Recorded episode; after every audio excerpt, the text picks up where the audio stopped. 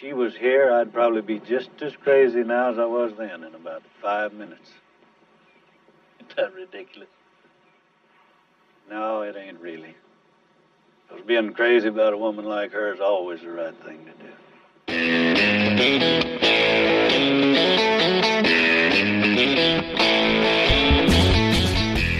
Hello and welcome once again to the Cinephiles, where this week John Roca, my partner, and I are sitting in the same room. I am Steve Morris, a filmmaker, directing instructor in Los Angeles, California. Hello, everyone. This is John Roca. I'm a writer, producer, and host currently in Los Angeles, California, but living in San Diego, California, uh, and happy to be doing it in person for the first time in a long time.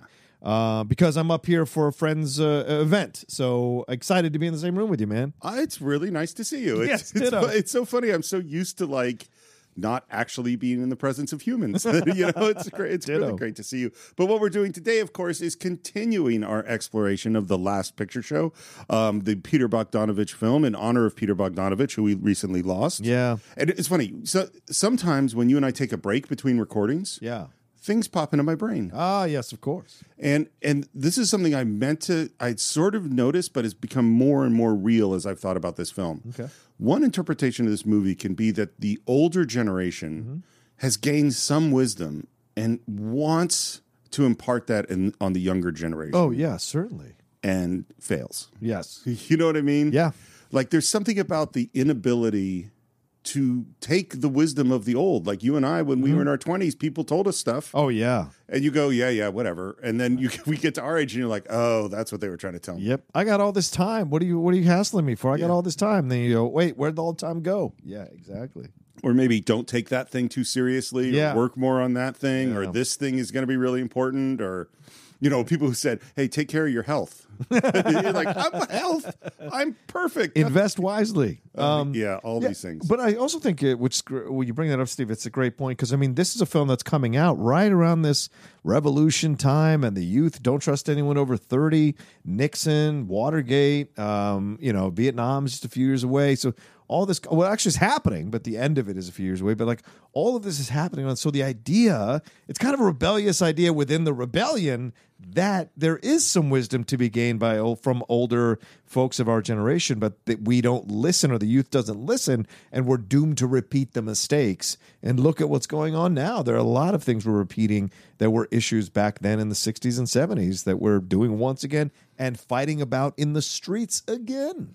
You know, you just gave me a whole other level to this thing, which is who is Peter Bogdanovich? Mm. Right. He is the guy who most honors the older generation. Yes. He is the guy who's hanging out with Orson Welles and John Ford and Howard Hawks and Fritz Lang and all these people. And he's the person who's making this very 70s movie Mm-hmm. that's really honoring these old filmmakers. And particularly if you think about Orson Welles, a brilliant but messed up person who is his own worst enemy. Yeah.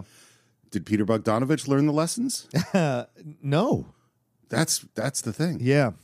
is that he's making this movie of these young people making these mistakes. Right. And he is literally at this time making those mistakes. Right. Yeah. Um, so where we left off, uh, Sam the Lion had forgiven Sonny in the diner. Mm-hmm. And now we follow Sonny, who goes back to see another of the older generation, which is Ruth. Yeah. And this is a shot as another oneer. It's all in one shot. She looks completely transformed. Yeah. She's happy. They're sitting on the floor. She's brushing his hair. How come you've stayed with the coach? You don't like him much. I don't know what it brought up to leave a husband. She's she's like a teenager almost. I mean, she's Yeah. like you know. There's a great song from Katy Perry a few years ago called "Teenage Dream," and it was about falling in love with somebody that it, you you fall in love so purely that it regresses you back to that teenage time when everything was so important and it still felt new and exciting and fun and vibrant. And so here it is, this moment you can see she's clearly dialing into this feeling of womanhood. She looks very feminine. Yep. You know, juxtapose that when we first met her, which is sitting on the couch, very proper, her legs folded, her purse on her uh, lap, and now she's much more open and relaxed with Sonny, which is a great symbolic difference. I, I don't know, maybe since she was a little, little kid, Yeah. if she's ever been herself. Oh, yeah. Just like, this is who I am. I'm comfortable in my skin. Right. I think she's been trying to please people. Or, well, and then there's another th- interesting thing, too, which is not being herself because he asks again, why'd you marry him? I don't know. My mother didn't like him. Maybe that was it. Mm. Which where else in this movie do we have someone talking about their mo- whose mother doesn't want them to marry somebody? Yeah, right. With uh, uh Sybil Shepherd's character, Yeah, right? JC exactly. and Dwayne. JC and Dwayne. you know, and so like okay, her so she's been we've seen most of Ruth has been trying to please people. Right. And then this one choice that she made was really not so good was trying to displease someone. Right. And right. None of them were about her. Yeah. I never noticed how ugly this room is. I mean, you can't have a more symbolic Yeah. line. Like I never noticed how what my life was, how ugly it was Mm-hmm. until right now. Yeah, I was watching. Actually, it's really funny. I was watching an old episode of Veep last night, and there's a scene where Mike is coming up to an old press secretary guy who he had kind of helped get railroaded out of Selena's administration in the earlier seasons.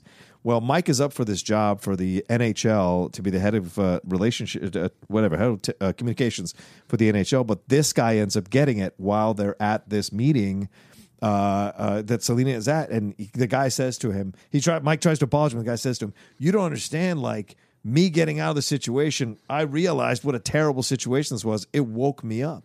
And how many times have we, um, you and I, or people who are listening, had that where they think, well, I'm in the repetitive patterns. And then all of a sudden something happens that takes you out of it, something joyful, and you realize, oh my God, what, it, how could I have kept existing in this situation? You know? I've never had an experience like that. I don't know what you're Um, Yeah. uh-huh. Yeah, sure.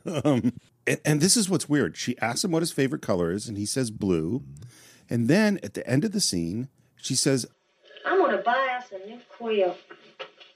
Blue one. I have two feelings about this. okay. Feeling number one, she's doing things that make her happy and she's thinking about things that are happy. Mm-hmm. Right. Feeling number two, it's his favorite color, Right. Oh, good point. not hers. Right, but all right. So at the risk of walking out of the tight wire uh, or tightrope, um, when women fall in love with men, it's been my experience that they want to do some things like this that kind of symbolize an extension of their love, you know. And so for her, the quilt is something that will make her think of him when he's not around. So it's kind of it Absolutely. fits that A hundred percent. Right, I right. Not totally every woman think- does this, yeah. but I've disc- I've incur- I've experienced. Well, this. and, and guys do it too. Yes. I mean, like, yeah, you know, Absolutely. what, what's your favorite? What's your favorite thing to eat? What's your favorite? Right. Mm-hmm. You know, what kind of music do you like? What? Yeah, I mean, we all do this. Okay, we're gonna go out to the tank, the pond. Ooh, yeah. I think this scene is. This is my favorite scene in the movie. I. I I would have predicted that. Yeah. Uh, th- th- there's no doubt. I, kn- I this is again when I texted you and was like, "Hey man, take a look at this. This is the, one of the scenes I was thinking about because there's a lot here, um, which is we're there. It's with Sam the lion. It's with Billy and Sonny. We're out there to go fishing. This scene, by the way, is very much a, his tribute to both John Ford and Orson Welles in a lot of ways he really wanted to get it on the first take because John Ford always told him first take is the best take. Wow. Which apparently, if you're working with John Ford, you better get it on the first Right, take. right. And so Ben Johnson was really used to having his shit down because he had worked so much with John Ford. Right. And if you didn't, if you messed up that first take, John Ford was all over you. You wouldn't believe how this country's changed. First time I seen it, there wasn't a mesquite tree on it. Or a prickly pear neither. This whole shot, we're just going to push in on Ben Johnson. I used to own this land, you know. That's the first clue that there's more to Sam the Lion. You know what I mean? Like he's got a whole history that we don't get to know about. I reckon the reason why I always drag you out here is probably I'm just as sentimental as the next feller when it comes to old times. And then he starts to tell a story. I brought a young lady swimming out here once, more than 20 years ago. And the camera's pushing in. And just as it starts to push in, the wind picked up. Mm-hmm. And a cloud moves and the sun comes out and hits Ben Johnson in the face. And, and Peter Bogdanovich is like, this is magical. But this is what Bogdanovich describes, which I which is totally a thing you Yeah. do when you're directing, which is because there's a problem with the sun coming out, which means your mo- your shot might be overexposed. Right, now. the lighting, yeah. So he- you do the, and I, you do this with sound too, which is you look over at the DP and go, "Is and John just saw what my gesture is?" But it's like kind of you can't say anything, Right. Because you don't want to mess up the take. But you're like, "Are we cool?" And the DP apparently just shrugged his shoulders, like, "I don't know, like I can't tell if we're cool." And they keep pushing in. It was after my wife had lost her mind. My boys was dead. Which is right there is a lot. Yeah. Me and this young lady was pretty wild, I guess, and pretty deep. We used to come out here horseback and go swimming without no bathing suits. Is there anything? And I, this is not a, a, a Hmm. this is not a test, but does this remind you of anything? This kind of speech about this guy. Well, memory? sure, Shane. I mean, what he was telling him, you know, like I came out, we laid this land, we laid the groundwork for this land, we did all this stuff, and now y'all coming in, taking in, taking everything we've done, and deciding what's right and what's wrong. It's not fair, right? And that's a different approach than what you see here. His is, as he said, a more nostalgic approach because he accepts progress. He's a progressive person. That's a, that's a great that's a great one. I'll tell you one of the ones Bogdanovich was apparently thinking of. Oh, A fella remember a lot of things you wouldn't think he'd remember. oh, Citizen Kane, yeah, Yeah. Bernstein, yeah, just this moment of hasn't a day gone by that I haven't thought about it. yeah. There's that kind of wistfulness in this speech. Well, you know, it's funny to watch this film now, Steve. I, I'm sure if I had watched it when I was in my 20s, I'd feel more connected to um, Sonny.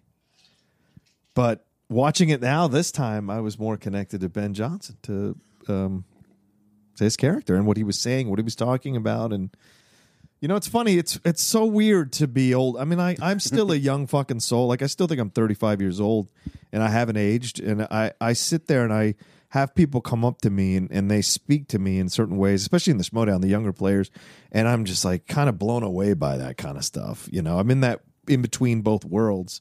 So watching this speech from Ben Johnson, I just I I know I I I, I grew up in a town like this. I did go skinny dipping naked in a lake with girls in high school and stuff, and so I remember these memories. And to look back and talk about that stuff now is so crazy to be at that stage in my life, you know. Um, the moment for me was when it was really when I started teaching, and then I had Oh. all these young people treating me like a grown up, like not just a grown up, but Mr. like Morris, sir? Yeah, but they did- and like an experienced, like not just an adult, yeah, but yeah. like the wise old man. Yes. like oh shit. and of course, that's the role I was pretending to be, the Right. wise old man. You know, right. Um, uh, and he tells this story about how this woman bet him that she could race, you take the horses across the pond and that she would win. She bet me a silver dollar she could beat me across. She did. But she was always looking for something to do like that. Something wild. I bet she still got that silver dollar. Which, knowing what we find out, Yeah. I bet she she does. Oh, absolutely. she does have that silver dollar. The silver dollar, just like the blue blanket, means so much to her. And then the camera starts pulling back, and when the camera starts pulling back, the sun went behind that cloud, Hmm. and that's just the ma- And this is take one, Right. okay? Incredible. Whatever happened to her? Oh, she growed up. She was just a girl then, really. Why didn't you ever marry her after your wife died? She was already married. It's so interesting because he's talking to a person who's having an affair with an older married woman. Yeah. Yeah, true. Good Do- point. does Sam the Lion know about Ruth? Uh, at this point, I don't think so. I don't think so at this point. I don't know if he does. He, I mean, everyone else in the town seems to know, Eventually, yeah. but but I don't know. I don't know if Sam does Yeah. Mm-hmm. because it changes hi- him saying this speech if he knows. Yeah, exactly. Um, He's giving him advice. Her and her husband was young and miserable with one another, like so many young married folks are. I thought they'd change with some age, but it didn't turn out that way. I got a feeling Sam doesn't have many friends in the town for a number of reasons, right? I mean, I think he sees through the bullshit of some of those guys that are in charge. He's a progressive person in a small town. There's not a lot of progressive people in small towns usually. And um, so I think he senses there's a kind of a spiritual camaraderie with Sonny that he doesn't have with anybody else. And so him, he doesn't have, uh, uh, and as he says, his kid died. So him imparting this stuff, him sharing this stuff uh, with Sonny is a way of connecting with another human being. We all have to get stuff out sometimes. And I think in this moment, that's what he's doing, sharing it with somebody that he can share it with, you know? I think my my thinking about Sam the Lion has grown just in the week since you and I have Hmm, talked. And here's the thing I was thinking about. I was thinking about the moment that he sends everybody away and says, Yeah. "I'm done with all of you." And I was thinking about the fact that he always bets on the high school team, even that though Yeah. they're going to lose. Yeah. And here's what I think about Sam the Lion. I think when his kids died, Yeah. is that I think he took on all the kids in the town Maybe. and said, "These are my kids." Right. And he says, "I'm going to be a good father, and I'm going to support them even when they're losing. Yeah. Mm-hmm. even when they're losing, I'm going to bet on them, and I'm going to put faith in them. And that's why that moment with Billy is so painful to him because he's like, I've been like Yeah. supporting you since you were all kids, and you betrayed this, you know, innocent kid like this. And I think that um, Sonny is the person he's put the most on. which we're going to find out Mm-hmm. because he's going to give him the pool hall. You know, so so there's a lot here that he's putting faith in this younger generation. You know, I'll extend it out to where this could be John Ford or Elia Kazan or any of these Totally. people that have helped Bogdanovich totally. in their stories. The and taking a chance on the youth is a progressive thing, and a lot of people, a lot of older people, don't want to take chances on the youth. Here he is wanting to take a chance on the youth. exactly. I love that. yeah, exactly. Being married always so miserable? And I love Sam's response. No, not really. About 80% of the time, I guess. so it's not really always miserable. Well, 80% of the time it's miserable. and then here's what happened. So as I said, Bogdanovich, he didn't want to cut. He wanted this all in one take. And they get to this point and Sonny's got another line and he didn't ask the question. Oh. And Bogdanovich is watching and the clock is ticking and it goes he says 30 seconds, which is an insane amount Yeah. of time. But even if it was 3 seconds or 5 seconds too long a pause, it's too long a pause. Right. And that is why there is one cutaway in the middle of this thing. Oh. Damn. Th- So they cut to the pond and they come back and they did a second take. And in the second take, the sun didn't come out, Yeah. the wind didn't blow, all that stuff didn't happen. And so all of this is take one. Wow. So all, and it's just because uh, Tim Bottoms forgot his line Yeah. that they had to put a cutaway in the middle of it. And when they went to do take three, the clouds opened up and it started pouring rain and they ran off the set. Oh my god. So all they had was take one, really. That's a hell of a take. It is. We ought to go to a real fishing tank next year. And then he says, Nah, I don't do to think about things like that too much. What does that line mean? Basically, it means to me when he says it, it essentially is like you can't dwell in the past. You can't live, or you can't try to repeat the past. The memories are there; they're nice to look back on, but that time is gone. You know? I'll tell you what I think the line means, and Oh. Okay. I've been thinking about this a lot. He's dying. No, it Oh. don't it don't do too much to think about things like that too Yeah, much. that's a fair point. You know, is that he starts to make a plan for next year and Yeah. Mm-hmm. then goes, No, I'm not gonna be here next year. If she was here, I'd probably be just as crazy now as I was then in about five minutes. Isn't that ridiculous? And then here's some fucking Sam the Lion wisdom. No, it ain't really. 'Cause being crazy about a woman like her is always the right thing to do. being a decrepit old bag of bones, that's what's ridiculous. I love that line. Yeah, it's a great line. Yeah. And that's the end of the scene. Mm-hmm. And and it's funny. So uh, when he's trying to get Ben Johnson to do the part, he told him, You're gonna win an Oscar for this. Yeah, yeah, And this is the scene that won him the Oscar. no surprise. I mean, it's an incredible scene. it's just so honest and so heartfelt Mm-hmm. Yeah. and simple. Yeah. And it really encapsulates what a completely different role this was for Ben Johnson than anything he's played before, and really woke people up to the incredible abilities that he had as an actor. So it's fantastic, absolutely fantastic. It's really great. We're back at that swimming pool where all the shenanigans happened before. There's people making out. Do you remember those the high school like people making out parties? Like no, I Mm, No. I definitely remember Yeah? being at the big crowded like because I was in the theater you know theater Yeah, kid yeah, at yeah, school yeah. and with the drama department and they're just all walking through a room and there's people making out on that couch and there's people over there and those people just went that bedroom door just closed upstairs and I was not making out I, I- was well. too shy yeah, no. I had that in college, but not in high school. and Lester is struggling with the top button Oh my god, what a doofus man! God, I'm glad it wasn't on fire. I would have burned to death where you got one button undone. and it's so funny because she's still theoretically dating Dwayne Yes, she's not into Lester in any way Listen, there's nobody who's loyal in this whole Nope. movie. Everybody's cheating on everybody at some level Yep. uh, of their relationship. Yeah, and and betray betrayals large and small. You know, Yes. Mm-hmm. some of the betrayals are really rough. Yeah. So she's dating Dwayne. She's making out with Lester, who she's not into, Right. because she's actually here for somebody else Right. who is also in a relationship. Because she gets up, she walks through the room, she goes into the kitchen, and there is Bobby. I wondered where you went. Any any asleep? Yeah. And she walks towards him, and the camera is pushing in on her and then on him, and his hand is out, almost like maybe he's going to take her hand. Yeah. But that is not what he does. Nope. Goes right to her crotch. Yeah. That is a that is a move. It's a bold move. Yeah. It's a bold move, Cotton. Let's see if it pays off. And she has reaction Yeah. but it isn't a negative reaction. Right. And they kiss, and he says, Nice. You a virgin?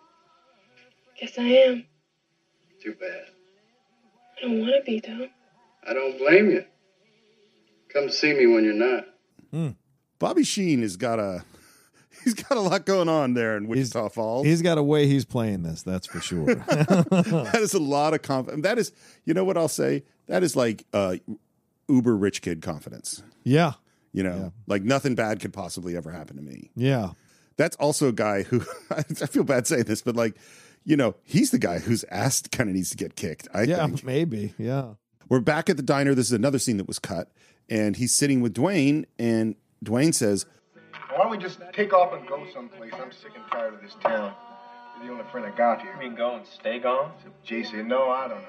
So, two questions about this. Is this happening at the exact same moment at the party at the pool place at Wichita Falls? Because Well, I- this it could maybe. be the same night. It could Yeah. be weeks later. Who knows? Sure. I don't know.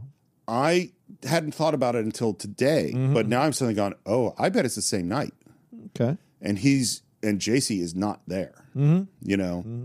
Um, and he says, let's go to, basically, they go, let's go to Mexico, Yeah. which is always a bad plan. by the Yes, way. it is. You're depressed and say, hey, I got an idea. Let's go to Mexico Yeah. and they get go out, get in the pickup truck, and there is Sam in front of the pool hall.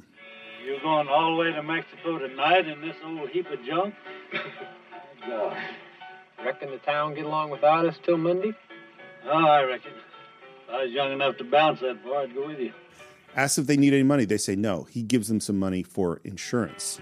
Take money below that border, it sort of melts sometimes. My guess is if the Sam line hadn't given them money, they might not have gotten out of Mexico. Maybe. And try not to drink too much of that buggy water. Oh, we'll just drink beer and tequila. Yeah, you catch the clap, you wish you hadn't drunk nothing. You remember when I said that uh, Ben Johnson didn't want to do the movie because it was too dirty? Yeah. That was the line. He Oh, didn't wow. want to say the clap. Different time. Yeah. Different vibe. He said, My mom's going to watch this. Um, it's okay if I kill somebody. Sure, As that's in a the- Western, but to but say I the can't word say to the clap. um, and then there's a long pause, a long pause. Yeah. and they look at Sam, and Sam looks at both of them very pointedly. It is an amazing look. Yeah. This is one of those moments on film where you go like, I don't know what's happening, what Ben Johnson is doing, Yeah. or what the camera is doing, or the lighting or whatever. But there is so much in that look. Yeah. It's like a dad. And he says, "Well, and here's the thing, he's dying. Yeah. I think he knows he's dying. Right. I think he's looking at them for the last. I mean, he is looking Yeah. at them for the last time. Gotta be. But I think part of him knows it. Oh, well. We'll see you. And they drive off, and the camera stays on Sam as they drive away. In the book, you go to Mexico. Oh wow. I am glad they cut it. Yeah. There's some weird stuff that goes on. Okay. I mean, you know, it's like uh, it's not like the heifers, Right. Right. Right. but what the sexual sort of stuff they see in in Mexico, it's good. It's not. in the movie. Wow. Yeah. Okay. Um, by the way, I looked it up because I'm a strange person. Yeah. Uh, Laredo, Mexico, was 501 miles away from Archer City, so that is how far they w- had to Wow. go. Yeah, It's a long drive. yeah, um, there and back. And I, but okay, the other thing I love about them not actually showing going to Mexico is it, when we come back and you see the sombrero in the front seat, Yeah. and you cut to Sonny driving, it tells you all you need to know. Mm-hmm. He does such a perfect job of acting the hungover, alcohol sickness. I've got the sweats. I could throw up at any moment. I have to stay awake and keep driving. Yeah. It's perfect. Yeah. You know, um, Dwayne's asleep. They pull into town. You know, he his says his stomach is still upset, and they're going to head to the diner to get some food. Closed. Closed. Yeah. I never seen it closed before. Well, not even for Christmas. And they go, well, maybe Sam will have something. So they head to the pool hall. Pool hall is locked. The town is totally deserted. It's totally empty. Hey, Andy. That's a wonder somebody don't steal the town. Hey, where's everybody? Oh, yeah, y'all been gone, ain't you? And this is as little bedside manner as Yeah. any human can have. Sam died yesterday morning. Now, you didn't know this was coming. No, I had no idea why this happened. I thought it was going to be something else, right? And then when it happened, I let out an audible no, you know, I let it Yeah. out as I was watching it because I was so heartbroken by it. You know, He has such a presence in the movie. And you just had that scene Mm-hmm. Yep. with the speech. and the pause staring at them before they went to Mexico. Yeah, And there's a feeling like he is the the core, the moral center, Mm-hmm. the anchor. And like what's gonna happen to these people now that Sam the Lion's gone? Right. You know? Who's gonna take care of them? Who's gonna help point them the right way? yeah. Sam the Lion? Yep. Sam's dead. He was quite a feller. Um, and I love how Bogdanovich films this, which is we're not even really looking at Andy. We're just sticking with Sonny. Yep. You know, and he looks up at the traffic light and he's just kind of sitting there taking it all in. And then we hear about the will. They found his will. Craziest thing you ever heard. He left you the pool hall, Sonny. What do you think about that? Can you imagine that? You just graduated high school and then someone just leaves you this business, Yeah. one of the most important businesses in the town. He left Genevieve, the diner, which makes a lot of sense. And he left that old woman who couldn't run the popcorn machine. She he left her the picture show, which was so smart. Wasn't the sheriff pissed? But the sheriff's pissed because Yeah. they didn't leave him anything. Yeah. that's what I mean. Yeah. I think I I think he's not. I think he's part of the town, and they you know they kind of deal with him, they work with him, whatever. But he's not beloved by the elders of the town. I have a feeling Sam knows a lot of skeletons and where they're buried. Oh yeah, I uh, totally think so. Yeah. Um, and we also hear that he left a thousand bucks to this kid Joe Bob, who we've heard a bit about, who is the preacher's son. Oh, preacher's son. Um, we, you and I haven't talked about him, but he left a thousand dollars. Nobody knows why he left that money. Yeah, And then we cut to the funeral. So, in the week before shooting this funeral scene, Peter Bogdanovich's father passed away totally unexpectedly. Oh my God. Yeah. So he had to fly back to New Oh. York, go to the funeral, and then the day he flew back to Texas, he had to film this funeral of Sam the Lion, Jesus. right? Yeah. I mean, that is a that's a lot. Yep. I'd have had. A, I'd have a really hard time doing that, man. This is the th- you know, I mean, those pe- you hear those words, the show must go on. That's not an easy. That's not like Yeah. a cute, funny thing. Yeah, that's what like it really means. It Yeah, means like, okay, this shit happened. Yeah. Yeah, I, I I've had not at that level, but Mm. like I mean, I remember um, when my dad came to set of the assistance is when he was dying of ALS. Yeah. He wasn't in the wheelchair yet. I think he was, but he's definitely having trouble walking. Sure. And I remember like welcoming him to the set and showing him around the set, and then I had to go back to work. Yeah. You know, Yeah. um, this is beautifully shot, Yeah. and you could totally see the John Ford. You know, Yes. Yeah. Yeah. Good point. And we see Sonny, who's next to Billy, and Billy's just smiling because he doesn't understand. Yeah. Doesn't get it. And again, we have the thing with the hat. And this is what I mean of like you take a meaningless gesture, and then as you repeat it, yeah. it takes on meaning, you know, it becomes important and heavy. And we see Ruth there, and she looks over at Sonny and smiles. Yeah. And then we cut to Lois, who is dressed in white Yeah. at the funeral, and she's crying. Yeah. Did you suspect? Yes. At that point, when she's crying, I started to suspect. I wasn't fully there, but I started to suspect. Like, why is she crying so much? What is going on here? D- Is there a backstory with them? I didn't put two and two together, but I was starting to sense that there was something more, obviously, between them because she's the on- only one showing real emotion. I I don't think I suspected at all. Oh, wow. But I also think this is a perfect this is perfect setup. Yeah, of course. You know what I mean? And it's the one where if 3% or 5% or 10% figure it out at this moment, that's great. Yeah. And if and and if you don't and you figure it out later when it, they tell you, then you go back and think of this moment and Yeah. it's great. Yep. You know. Agreed. And JC's there and they lower the coffin down and then Lois before the end of the ceremony turns and walks away Yeah. and the shot is so normal you know what the rule of thirds is Mm, no, qu- please tell. so the rule of thirds is like a basic photography idea which is if you were to divide if you picture the the rect- rectangle of a of an image and you were to divide it in lines at thirds going vertically and horizontally you generally put the horizon if you want a shot that's really about the sky you put the horizon at the bottom third if you want a shot that's about the ground you put it at the top third and those corner points where the lines intersect are key spots for visuals so if you look at the greatest cinematography of all time frequently if you put that grid on top of the image you will see that someone's face is right on the corner of those lines yeah it's it's it's like one of the most basic photography framing tricks um, I'll, I'll, I'll say, you know what we'll do? There's a couple of really good YouTube videos that demonstrate Oh, how this cool. uh, works. I'll, I'll put them up. Sounds good. Um, but this shot, he doesn't obey the rule of thirds, which is a very John Ford thing, which is Mm-hmm. that the, the horizon line is like a, a down at a sixth. It's really low. Right. The image is almost all sky. And it's totally right out of a John Yeah. Ford movie. Yeah, yeah, yeah. We're off on the senior picnic. Another shot. I cannot believe this was taken out of the film. Mm-hmm. This wasn't it because what we see is all the kids are laughing and having a good time, except for Sonny in the backseat of the car as they drive by the tank where you had that scene with Sam and he's crying. Yeah. I can't believe they took that out of this movie. Mm.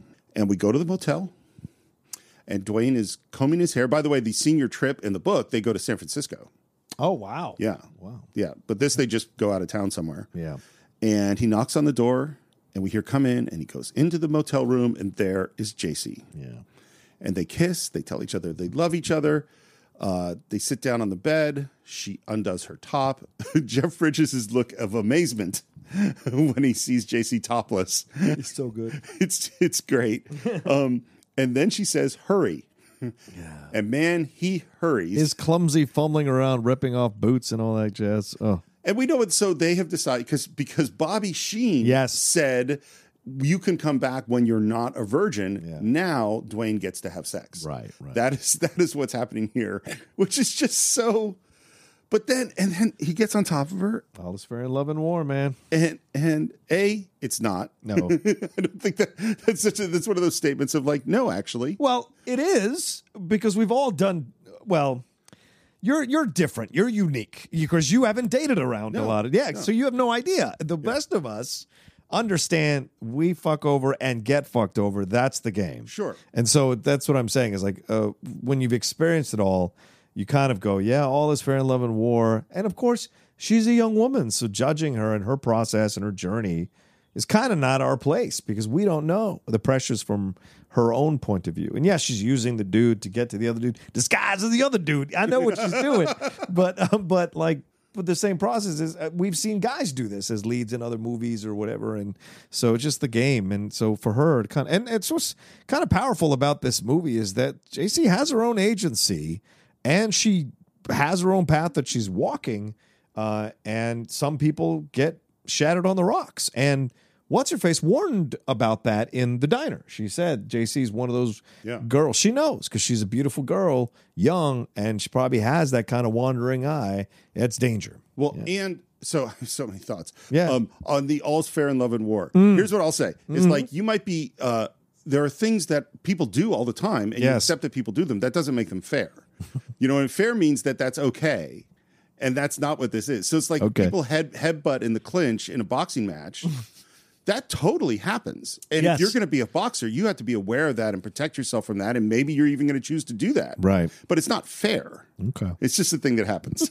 so that's my opinion. Okay. Second opinion is I'm so glad you said this about JC because you know what, Yeah. where my where my brain went Yeah. is I went to Animal House, and those Oh, right. guys- and you think how many things do you see guys do Yes. in those kinds of movies? Oh, my God. Where we go, yay, he's off lied to that person so he could have Right. sex with that. Woo! Right, right. Because and so in that sense, thi- this is nothing. That's not different at all. Yeah. She's just doing what she's doing. Yeah. The third thing about it is what's the thing about with JC is it's all so sad Yes. because it isn't going to bring her happiness. Nope. That's what that's the thing that's different from Animal House. Right. In Animal House, they liked doing that thing and they had a good time doing the thing and we can judge that it Right. was a horrible thing that they did.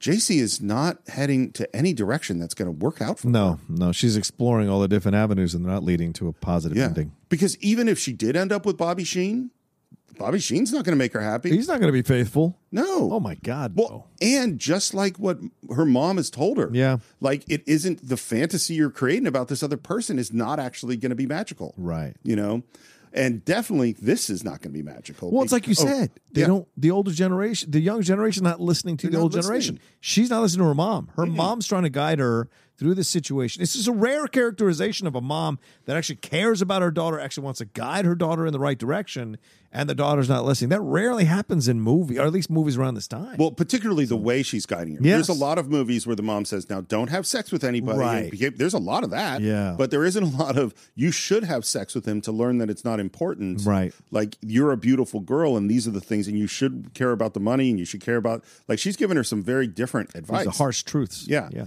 And uh and so Dwayne is getting on top of JC and it does not go well. Nope. He does not perform. He didn't do any better than what's his face.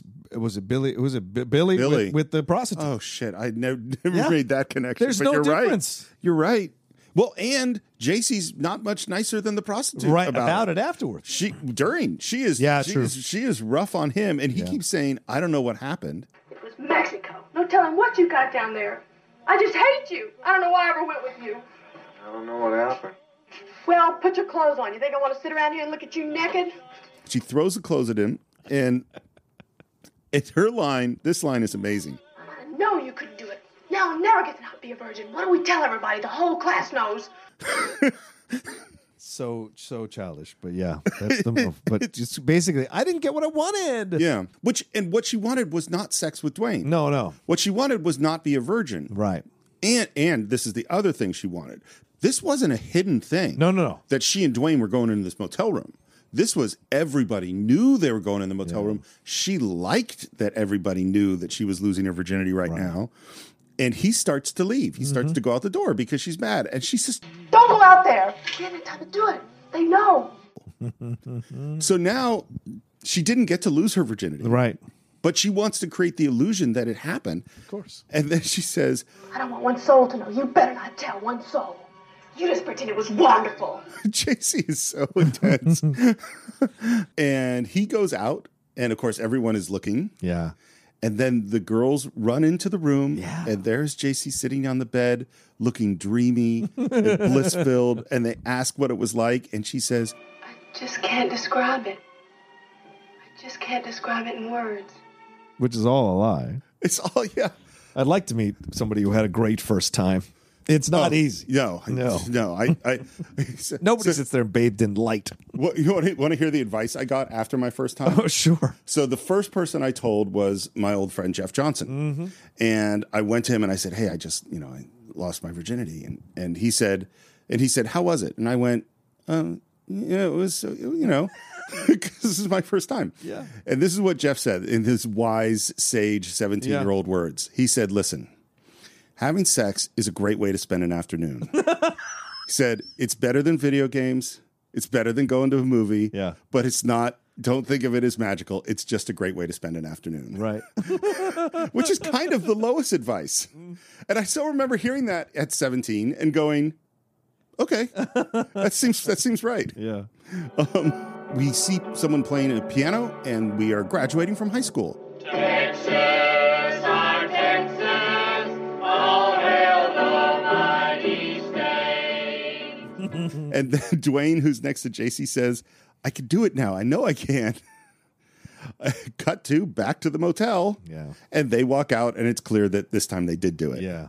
Dwayne is thrilled. Yeah, of course. This is the best. And she is not happy. Oh, quit prison. I don't think you did it right anyway. It, it- it's, it's funny. There's a theme that goes throughout the book that's clear, which is basically about the female orgasm. Is that it, Ruth with the squeaky bed? Um, Is that there's there's a lot of her like Ruth is thinking there's this thing I could get to, but I can't get to it. Right. That's her thoughts. And this is what's going on with JC as well. Is there's this thing that I'm trying to get to, Right. and it doesn't happen with Dwayne at this time. Jason? What's on your feeble mind, Dwayne? See, it's been I want a date. Uh huh. Why don't you just go back to Mexico? I guess girls are just easier to please down there. That's rough. Yeah. She got what she wanted. Now Yep. she's done. Yep. Yeah. Just go with me once more, just one more time. Uh uh You found somebody else to pester. I've got a new boyfriend now, and I can't be talking What to new him. boyfriend? Who? Bobby Sheen, of course. Bobby Sheen? Now, is she Bobby Sheen's girlfriend? No. Have they gone on a date? Have they had sex? Nope. I don't think so either. She's just decided that that's now what's going to happen. He's not a high school kid, is he, Bobby? I think he is. I Is thi- he? Or maybe he's a year older or something. He's a year older. He's Yeah. older in some way because, like, the fact that she's running around thinking that because he said something in the kitchen is somehow making her his girlfriend is some childish stuff. And Oh, yeah. he ain't even- he ain't- he hasn't even thought about her twice since she left the kitchen, probably. Uh, at the pool hall, Dwayne hangs up the phone, grabs a pool ball, throws it at the wall, dents the wall.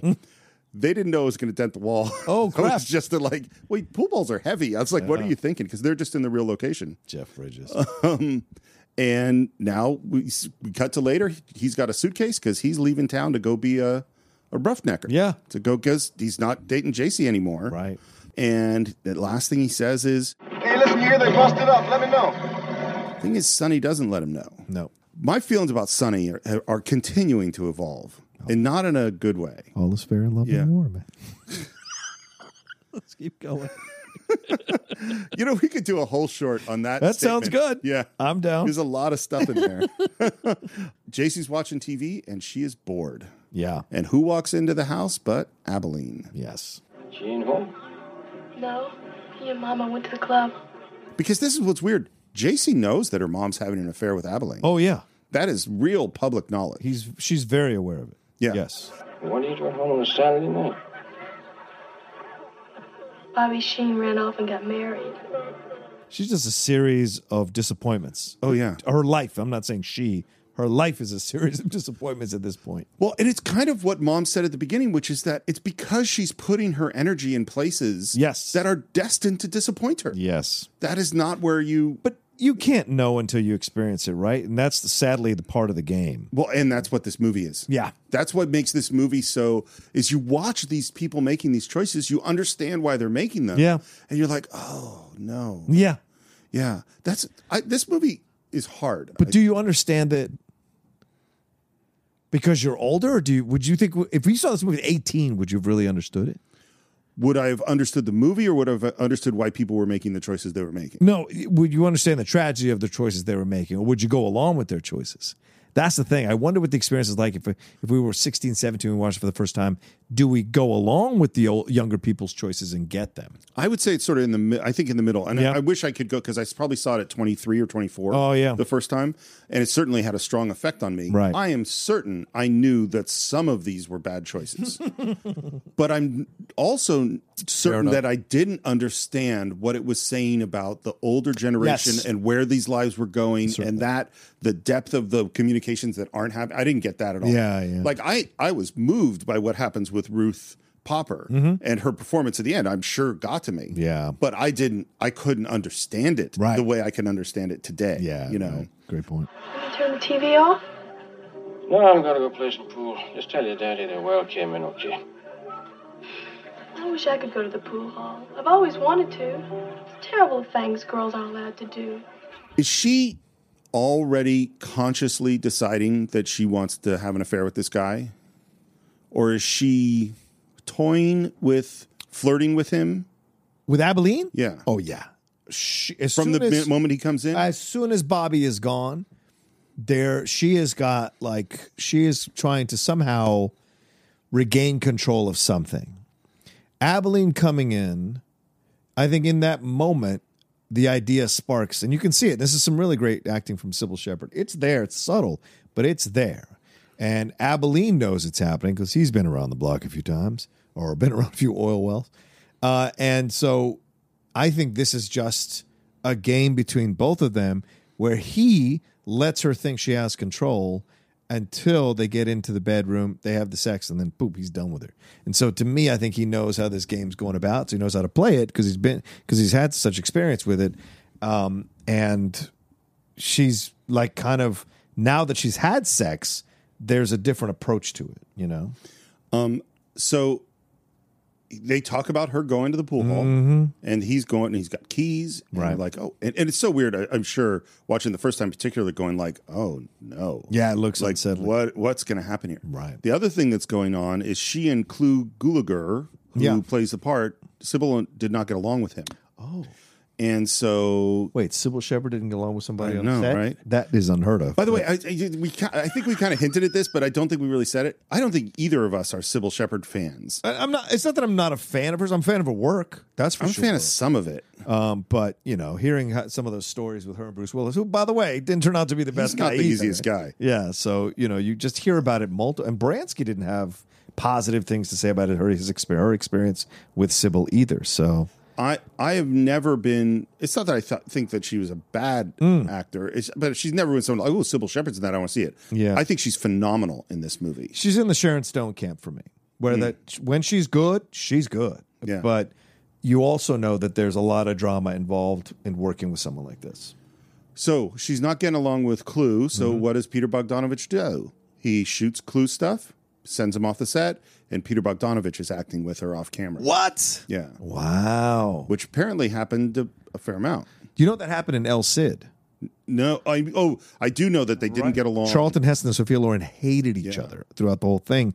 So they po- constantly were doing little things, kind of like Steve McQueen and Yul Brenner, little things to one up each other and not be in the same frame or not be in the same position in the same frame uh, when they were shooting stuff. It's fascinating to hear about people not liking each other and having to do a romance in a movie. It's crazy. Well, and that in this case, you have an actor who's never acted before. Yes. And the director's offered to give her a lot of help. Yeah. And so he's rehearsing privately with Sybil Shepherd Yeah. a lot. And now he's playing romantic scenes off camera with her. Right. And they decide to go off to the pool hall. Sure is dark in here. and she picks up a cue and he walks over to her and the camera is kind of over Hmm. her and he's silhouetted and he kind of moves over above her Yeah. and in the theatrical release that is the end of the scene Right. it's just he moves in on her and we don't see what happens Yeah. but in and i'm glad they put this back in yeah. uh, because the way that he seduces her you know moves puts the stick around her to pull her close m- you know puts a blanket on the pool table Yeah. like he's not there's no hesitation with abilene He's been to a few oil wells, like I said. He's Yeah. been around the block. You know, he knows how to drill Yep. knows how to drill. and he l- lifts her up on the on the pool table um, i don't even know if he would have kissed her if she didn't kiss him No way. yeah No way. he And- knows what he's doing too, because this is a way of getting back at at what's her face, uh, her her mom, Um, oh, absolutely. right? Absolutely. Because Abilene, I mean, she flicked him off or whatever, or maybe she's getting clingy or whatever. So his is a way of like, you know, I'm just gonna mess with it. Well, the last thing that we heard, saw is that uh, mom called Abilene and said, "Hey, you want to have some sex?" And he turned her down. right. And and so here is the daughter going all the way with him, and it's it's it's just beautifully shot. And what's funny, you know, we've talked about the there's no nudity in this one. Yeah. we talked about the nudity being boring or non-sexual or Right. funny or uncomfortable or di- you know like the the pool scene where she's on the diving board Yeah, that yeah. is uncomfortable and like how do i feel about this this one is sexier in some ways and even more uncomfortable Yeah. because you're like oh this is terrible what's happening it also by the way you know i talked about the idea of the orgasm it's Yeah. it is very clear in the book that she has this is good sex for her Wow. oh yeah this is the This is the awakening. this is the moment yeah Yeah. um, well, you know, I mean, Abilene's got to be a lot different from Dwayne. yeah, it's true. You know, it's true. it's later. Um, oh, by the way, when they re put this in in the 90s, they didn't Yeah. have audio for this. So Sybil Shepherd had to come in and Oh. do breaths for the sex to put the audio in. So 20 years older. she Oh had my that. god, that's Um, hilarious. Uh, he drives her home and she says, and it's such like you could see that she wrote this line in her head, you Mm-hmm. know? She says, What a night. I never thought something like this would happen. and she goes to kiss him because it's all romantic. She's like, get frame this in this romantic way. And he won't kiss her and says, How about hopping out? yeah, oh, that is she's getting some harsh lessons about Yeah. sex and how men use sex as well. Yeah, yeah, terrible. And then this is what makes it more terrible. It's very clear that Lois, her mom, in the house recognizes the sound Yep. of the car. She jumps up. Yeah. Abilene is here. And so when her daughter enters, she knows. Yep. That is a fucking thing. And once again, what a mom.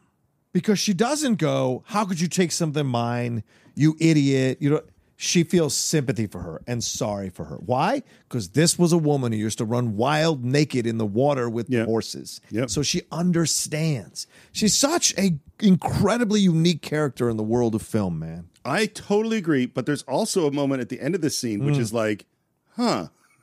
Because, but, but yeah, I mean, and she doesn't. Even if we put aside the fact that that she that her daughter slept with the guy that Yeah. she wants to sleep with, she could have laid into her. You would expect her to lay into her daughter for just sleeping with an older man. Sure. like what the Absolutely. hell's wrong with you? Yeah, right. You Good know, um, but she does neither of those things. And and what's interesting too, JC doesn't hide what happened. Yeah, no. Oh, he's just awful, Mama. Why do you fool with him? So it's an acknowledgement, an open acknowledgement Mm-hmm. that I just had sex with the person that you have sex with. Yeah. That is crazy. Yeah. And she is really comforting to JC. Yeah. Bobby was the last one. No. I'm just gonna be an old maid. Honey, that's just the way it goes sometimes, you know? You win a few, you lose a few. By the way, this is another. It's all one shot. Oh wow. There's a lot of them in here. They're not sh- super showy, Right, Mm-hmm. right, right. but there's like this is some good acting. You need to be good to pull off these scenes all in one shot. I want to tell you something. What I've done has not worked out too well. I think maybe we better think of something else for you, huh? which I think is this great admission. Mm-hmm. But then this is where I go, okay, we've said she's being warm and supportive Right. and she's being a good mom. But then she says, Right now, I guess Ruth Popper's got about as good a setup as anyone. Ruth Popper? why does she say this at this moment? Well, because she knows, right? She The knows situ- the situation with uh, Ruth and. oh, obviously she Right, knows. right. Why is she telling her daughter this? I don't know. Why do you think he's doing it? Because I think she f- plans for her daughter to hook up with Sonny. Oh, It's- She says, because, and her daughter doesn't know what's going on. I thought it. I thought it meant more that Sonny is like really devoted to Ruth, and so it's a better situation Well, that is certainly than true. she has with Abilene.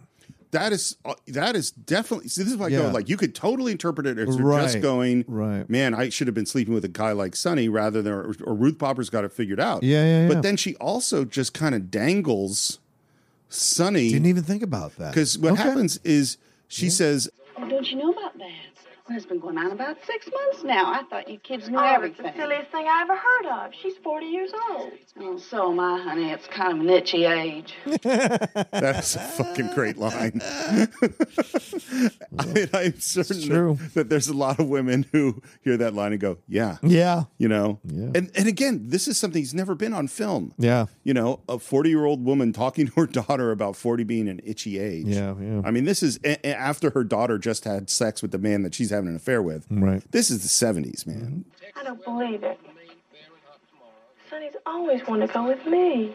That's where I go, did mom just dangle Sonny? Did she just like put him out there as an alternative? And, and maybe this is something people listening to the podcast, maybe you have opinions on it. Was this done on purpose? Was mom just thinking about Ruth and how that's good for her? Mm-hmm. Or was mom purposely dangling Sonny because she knew that JC was going to go as even as revenge on her daughter? Yeah, but I think it's. I think if she cares about her daughter, why would she put her into a situation where she I- knows her daughter's going to have a loveless marriage or a loveless relationship? Well, and that it's, I mean, we see where it's going to end Yeah. up. So I agree. I Yeah. think it's totally, it's an odd moment. Yeah.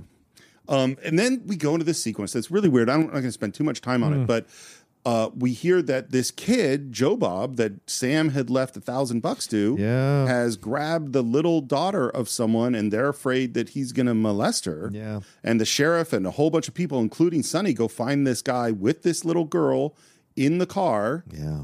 It is weird. It is weird. Yeah. Um, but he did molest her. He, he, He asked her to take her panties yeah. down. No, absolutely. 100%. That's a molest. Yes, 100%, yeah. Whether he's physically touched her or not Yeah. is irrelevant. The Yeah. molestation is there. And, and the way it's handled and discussed, again, it's a different era. Right, right. But like, mo- But, but I mean, how gutsy. Why are we putting this subplot in there, Steve? I don't know. What is the point of the subplot if you're like, it's odd to me. And it's all in the book. Yeah. And they do, but they it's the same in the book. I mean, so Yeah. it's still like, I I almost go like, this is um, uh, Larry McMurtry's hometown, Yeah. and maybe he just this is something that happened. Yeah. I don't know. Kind It's of weird. expose it. Yeah.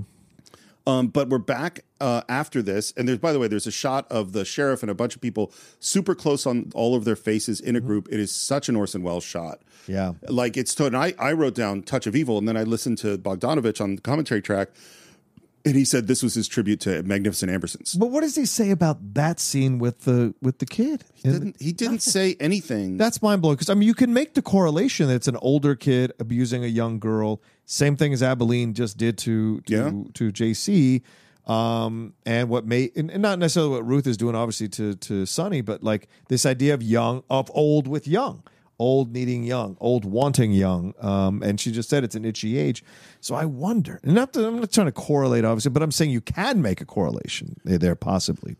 Odd that Peter didn't say anything in the in the document. i don't or- think he really did and it, i mean maybe i missed it too but the No, I um, doubt it. um, the the other thing I think, is that a lot of this movie is about the underbelly. Yeah, It's about that- what you don't see. That's fair. You too. know, is Yeah. that there are all these in the people- small towns? Well, and in particular, that this is the the son of the preacher, Right. And in the book, it's there's a little bit more. Like he he is supposed to become a preacher, and he is going and preaching, Oh, yeah. and doesn't have faith. yeah, so maybe it's a Yeah. shot at religion. Maybe it's a shot, at, a subtle shot at religion here. Yeah. And by the way, as they grab him, the his father is yelling at him, and like he's going to go to hell, and all. Yeah, this. yeah, yeah. It's, it's weird. It's It is really really weird. And the mom wants to kill him. Yeah. And then as we're hearing talk about this, there is JC in the convertible calling to Sonny. Isn't it terrible, Sonny? Were you there? Did you see anything? So she went right from finding out Sonny Yeah. is sleeping with Ruth Popper to now she's interested in Sonny. It's true. It scares me to death. You just never can tell when something terrible's gonna happen. Basically, her play is that she's scared Mm-hmm. and wants him to go on a drive with him. And, and she even puts her hand on his hand. Right. It is very, very clear what she's doing. She manipulates it, yeah. I felt lonesome. Thought you might want to drive around a while. Well, I'm Uh, supposed to be someplace. Where is the place he's supposed to be? Ruth. And she's looking right into camera, Yeah. which is which uh, Bogdanovich says is a Hitchcock trick. Mm. That he's not looking right at camera; she's looking right into camera, so it feels like she's looking right into us. Mhm. And we know when she squeezes his hand, Yep. he's not going to resist. And this is the thing. So here's so I. It's not that I thought what Sonny did in this movie was okay. Yeah, yeah, yeah. I never thought that. Right. But I think I, wa- in first watching it, gave him more like, well, things are just happening to him. And watching it this time, Mm. I'm like, no, you're in charge of your own self. Well, sure. He could have stood up when the thing with Billy was happening. Yeah. You know, he could have. There's all sorts of things. He yes, he he's having an affair with this older woman. You're he's not a victim there. He's making choices. He didn't have to go out with JC right now. But he's still a teenager, man. of course, Yeah, yeah, yeah. So course. I thi- yes, he's responsible for his own choices, absolutely. But you know, when you're coming into your own sexually, there's a lot of weird stuff Li- you're going listen. to do. If hot girl had come to me and put her hand on me and said, "Do you want to go driving?" I'd be like, "Yes, Yeah. yes, I do." Well, but yeah, but Ruth is a foul. I mean, like the fact this has been going on for six months, Steve. This is not a betrayal of sneaking around. This No. is six months. Yeah. you know. Well, so, Oh, yeah. and she is re-wallpapering the room. Yes. Ruth is. Prob- I'm sure it's blue yeah. because that's his favorite color, and she's waiting for him to come over. Do you think there's a narrative dropping of the ball here that we don't get anything from the coach? I do. Like there's no scenes with her and the coach. The coach seems to have no problem with this, other than that scene later on where he completely ignores him um, when he comes back to the co- to high school. Uh, it seems odd the coach does nothing here. Or we I no think, scene with him. Well, because we hear that if he f- found out, he's going to shoot us. Yes. You know, like so. I know. I think it's totally weird. No. Well, this is the th- that's the thing, and we hear it. The whole town knows. Yeah. Yeah, I think it is weird. Yeah. Um, Is there anything of that in the book? No. There's no more. There's no. There's a Interesting. Mm-hmm. little more hitting on the fact that the coach is into young men. Yeah. Hmm. A little more, but not that much. But no, I don't think there's more about the coach. Oh, I don't think there is. Yeah. More. Maybe you're meant to infer that he he wouldn't have a problem with it because he's gay. I don't know. I, I don't see him as a because I think his he puts a lot into his manliness. How Yes, people he think does. he's a man. So Yeah. if he knew that the the whole town knew that this kid is Yeah. is fucking his wife. I don't think he would be okay with it. Right. He'd be embarrassed. Yeah. Yeah. Yeah. yeah, yeah, The Yeah. shame of it. He would Yeah. have to show how manly he was True. by killing him or ki- kicking the shit out of him. Yeah, that's you know. So we're out driving, and JC asks about Dwayne. Guess I'll always be a little bit in love with Dwayne. We just had too much against us. It's not, not nothing in here is true. No. It wasn't easy being the one to break up. And then she snuggles up with him. I love when people say that. You know, it was tough for me to leave that person too. Yeah. Was it? Well, and, and I love that she's do, she she thinks that this is a way to make it okay for Sonny Of to course. fool around with her. Oh, of course. because she still cares about Dwayne. Yeah. it's weird. She's coming into her power as a person, irrelevant of gender, who can manipulate a situation to get what she wants. Yeah. And they where do they pull up to? The tank. Yeah. The same place that Sam the Lion was with that young wild girl. Here's a question Yeah. Do you think uh, Lois has ever told JC about being young and wild, going naked in the pool? No. And, no. I don't not with, I don't think she's told him about Sam the Lion. Why are they at the tank? Because Sonny drove. Oh, so maybe he wants to have this experience with her. I I, I don't know. Interesting. Okay. Well and, and- well and what did what did Sam the Lion say? He He said it would be ridiculous not to go after a girl like that. Yeah, yeah, right, right. You know? that's true. He get, yeah, You know, and so so that's Mm-hmm. good point. It- it's it's funny though because Lois is the girl. Obviously, we've already revealed Mm-hmm. that. Is that I think Lois and Sam. Lois was being who she was at that moment. Mhm. It was a, on. It was honest. Oh, it was yeah. all truthful. Yeah. Nothing about this situation with JC is truthful. Right, exactly. JC's not being who she is. Right, You know. Well, unless she's a manipulative little person, I don't know. Yeah, but but it is. This isn't making her happy. You know what I Mhm. mean? Like True. she's not joyfully just.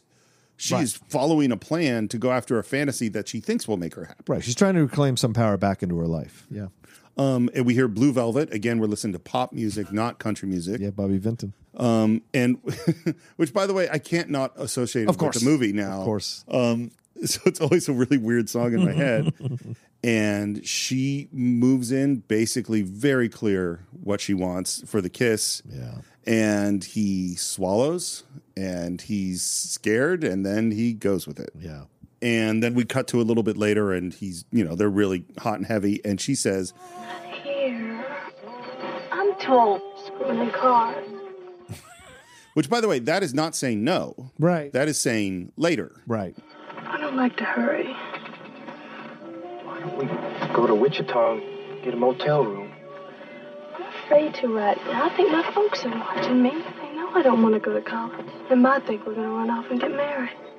Again, she's planting seeds and ideas. You do what it says. Got all summer. This is the first thing Sybil Shepherd shot in the film. Oh wow. And Bogdanovich said he would never do it again that way. Oh okay. It's too much. And I agree. Like having someone do the makeout scene. It's a lot. And it's also, remember, she had hooked up with Jeff Bridges in eh, when right. when they started shooting and we also hear that right at the beginning of the shoot Tim Rob- Tim Robbins Tim Bottoms had a huge crush on her Oh.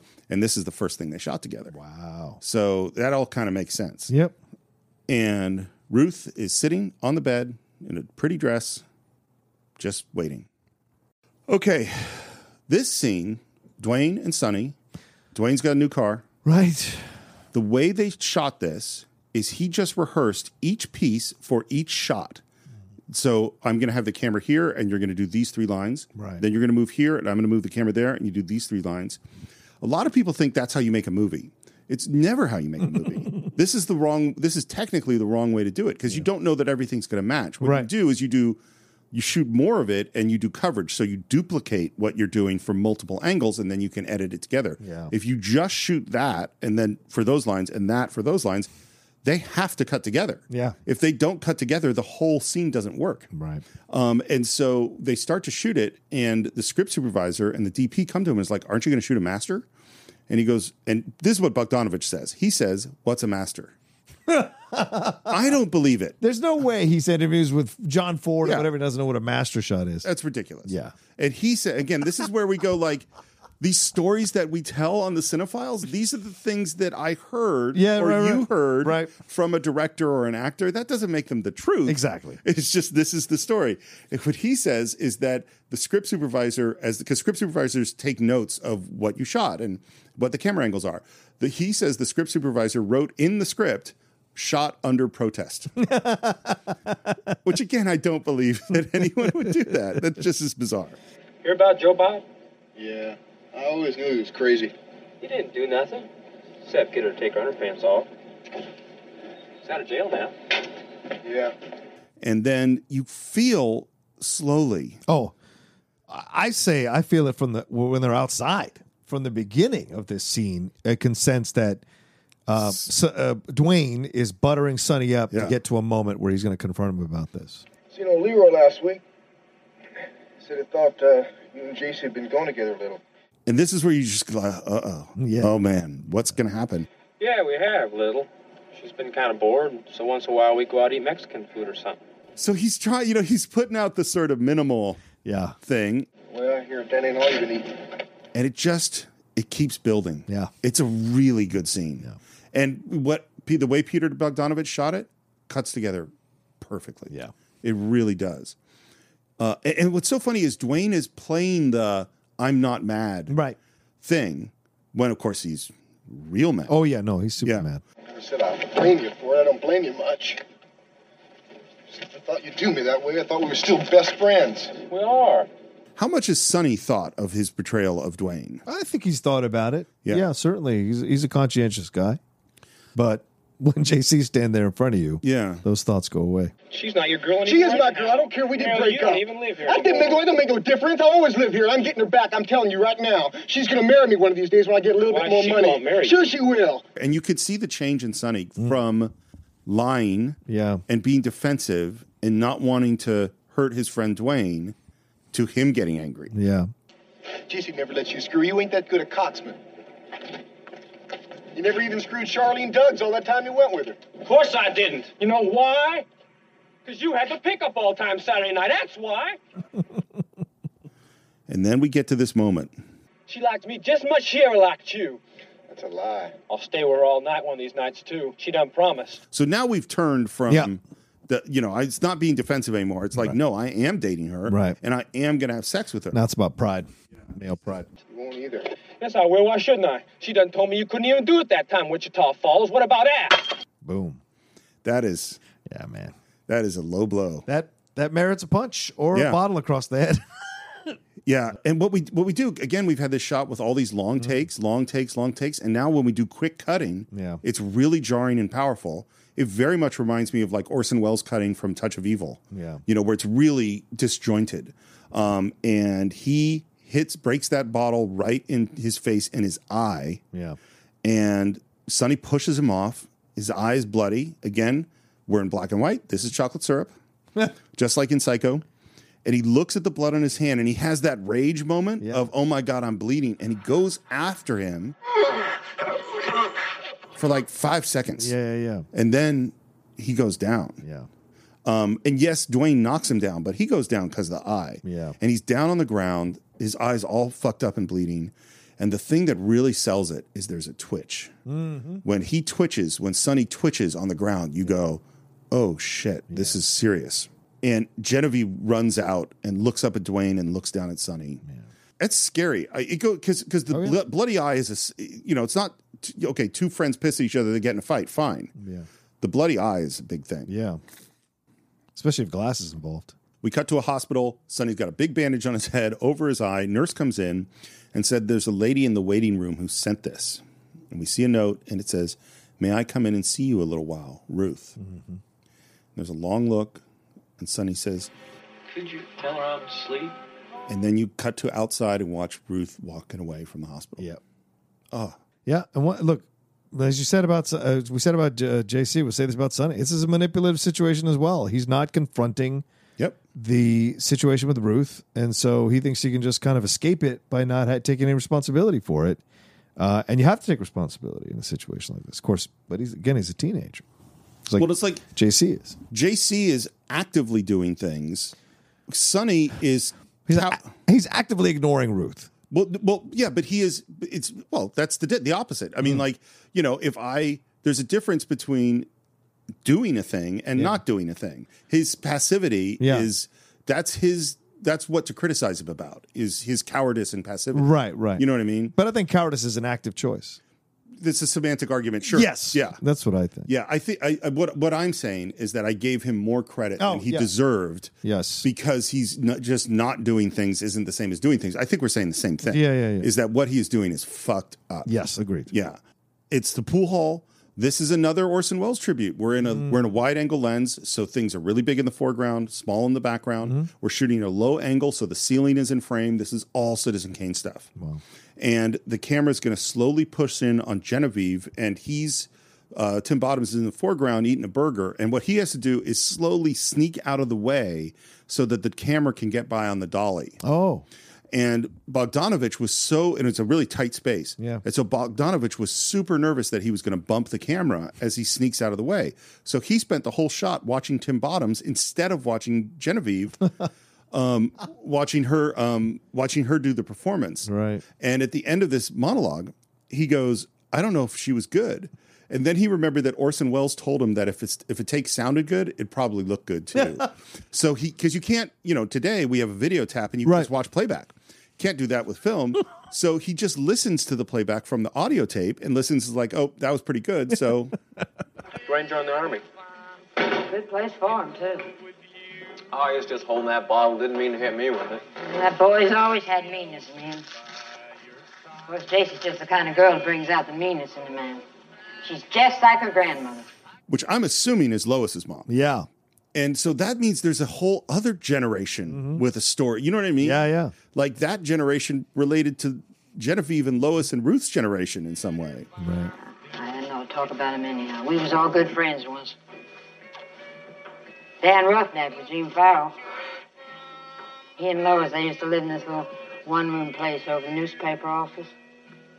Yeah, Lois couldn't afford a flour sack, much less a me. I've always had a soft spot for her, though. I am fascinated. I would, you know what? If I were doing a sequel, I would want to go back in time and see Ruth, Lois, and Genevieve. So a prequel of A them. prequel. yeah. All right. And Sam the Lion, like all those stories. That sounds like real interesting. Yeah. And Ruth's decision to marry the hairy-chested coach. Should and, be a good series, Yeah. right? Actually, yeah, a really good series. What would you call it? Uh, the first picture show. no. No. I've never been good with titles, man. Texasville? No. Texasville. Oh, it's the worst. I, I don't. I'm kind of curious to watch it now, but I feel like it'll be like watching the two Jakes. Uh, watch the trailer. Okay. Just watch the trailer. I haven't seen the trailer in forever. and you, I swear to God, will go. I am never fucking watching this movie. yeah, I felt that way about two Jakes. I saw. It, I saw it when it came out. You- That's- Texasville or two Jakes? Two Jakes. Okay. I never saw Texasville. Oh man. Two Jakes. is- Two Jakes was such. I'm sure you had the same experience. Of like, okay, this is gonna be. This could be good. This is. Yeah. Uh, oh. Oh. Why are we still in the same era? Yeah. He's 20 years older than when he was in Chinatown. What are we doing? Oh, it was ridiculous. Um, Fucking Jack and his hubris. And then Genevieve leaves. Sonny's still in the pool hall, and in comes JC. Yeah. Oh, I was so worried. I just had to see you. Oh, I've been missing you. Now I'm a lot better than I was. which means this is the first time she's seen him since the fight. Yeah. So her saying, I just had to see you, is actually saying, I totally ignored you for a fair amount of time Yeah. while you were injured. You just can't believe how famous we are. We're all anybody talks about in this town now. This is what's this is what's important to Jacy. Yeah. It was impo- it wasn't important that she had sex. It was important that the people outside thought that she had sex and the sex was really good. I Yeah. think she's going to be an eternally unhappy person. Yeah. Because like as soon as they become the talk of the town, for for her it's never it's not going to be enough. Now she has to be talk of the state, talk of the country, talk of the world. There's no end to fill the hole in JC for whatever reason that's Well, in there. I mean, there is no happiness never comes from what other people think about you. Right. Oh my You know. god, yes. That's just that is Yeah, a, a man. pathway to sadness. Once you learn that, you can let go of so many things. Yeah. Yeah. because it's never it's never going to work Yep. because they'll never think enough of you and people people just don't think about you that much No. you know Yeah, that's true. um and people will always think shitty things about you there will always be people that Mm. think shitty things about you that's just what it is yeah. you know It's the game sometimes. I want us to get married. What? I really do. Get married? Just as soon as you want to. Don't you want to? why does she want them to get married That the whole town will be knocked for a loop if we do. They'll never forget it. that's why she wants to get married Yeah. it's certainly well it's certainly not because she's in love with sonny Right, right. how did, what are her feelings about sonny does she I- care about him at all No, I think he's a means to an end. yeah, that's what i think too Yeah. We can run off. They'll kill us. Oh, they won't. Kill me anyhow. They'll get over it.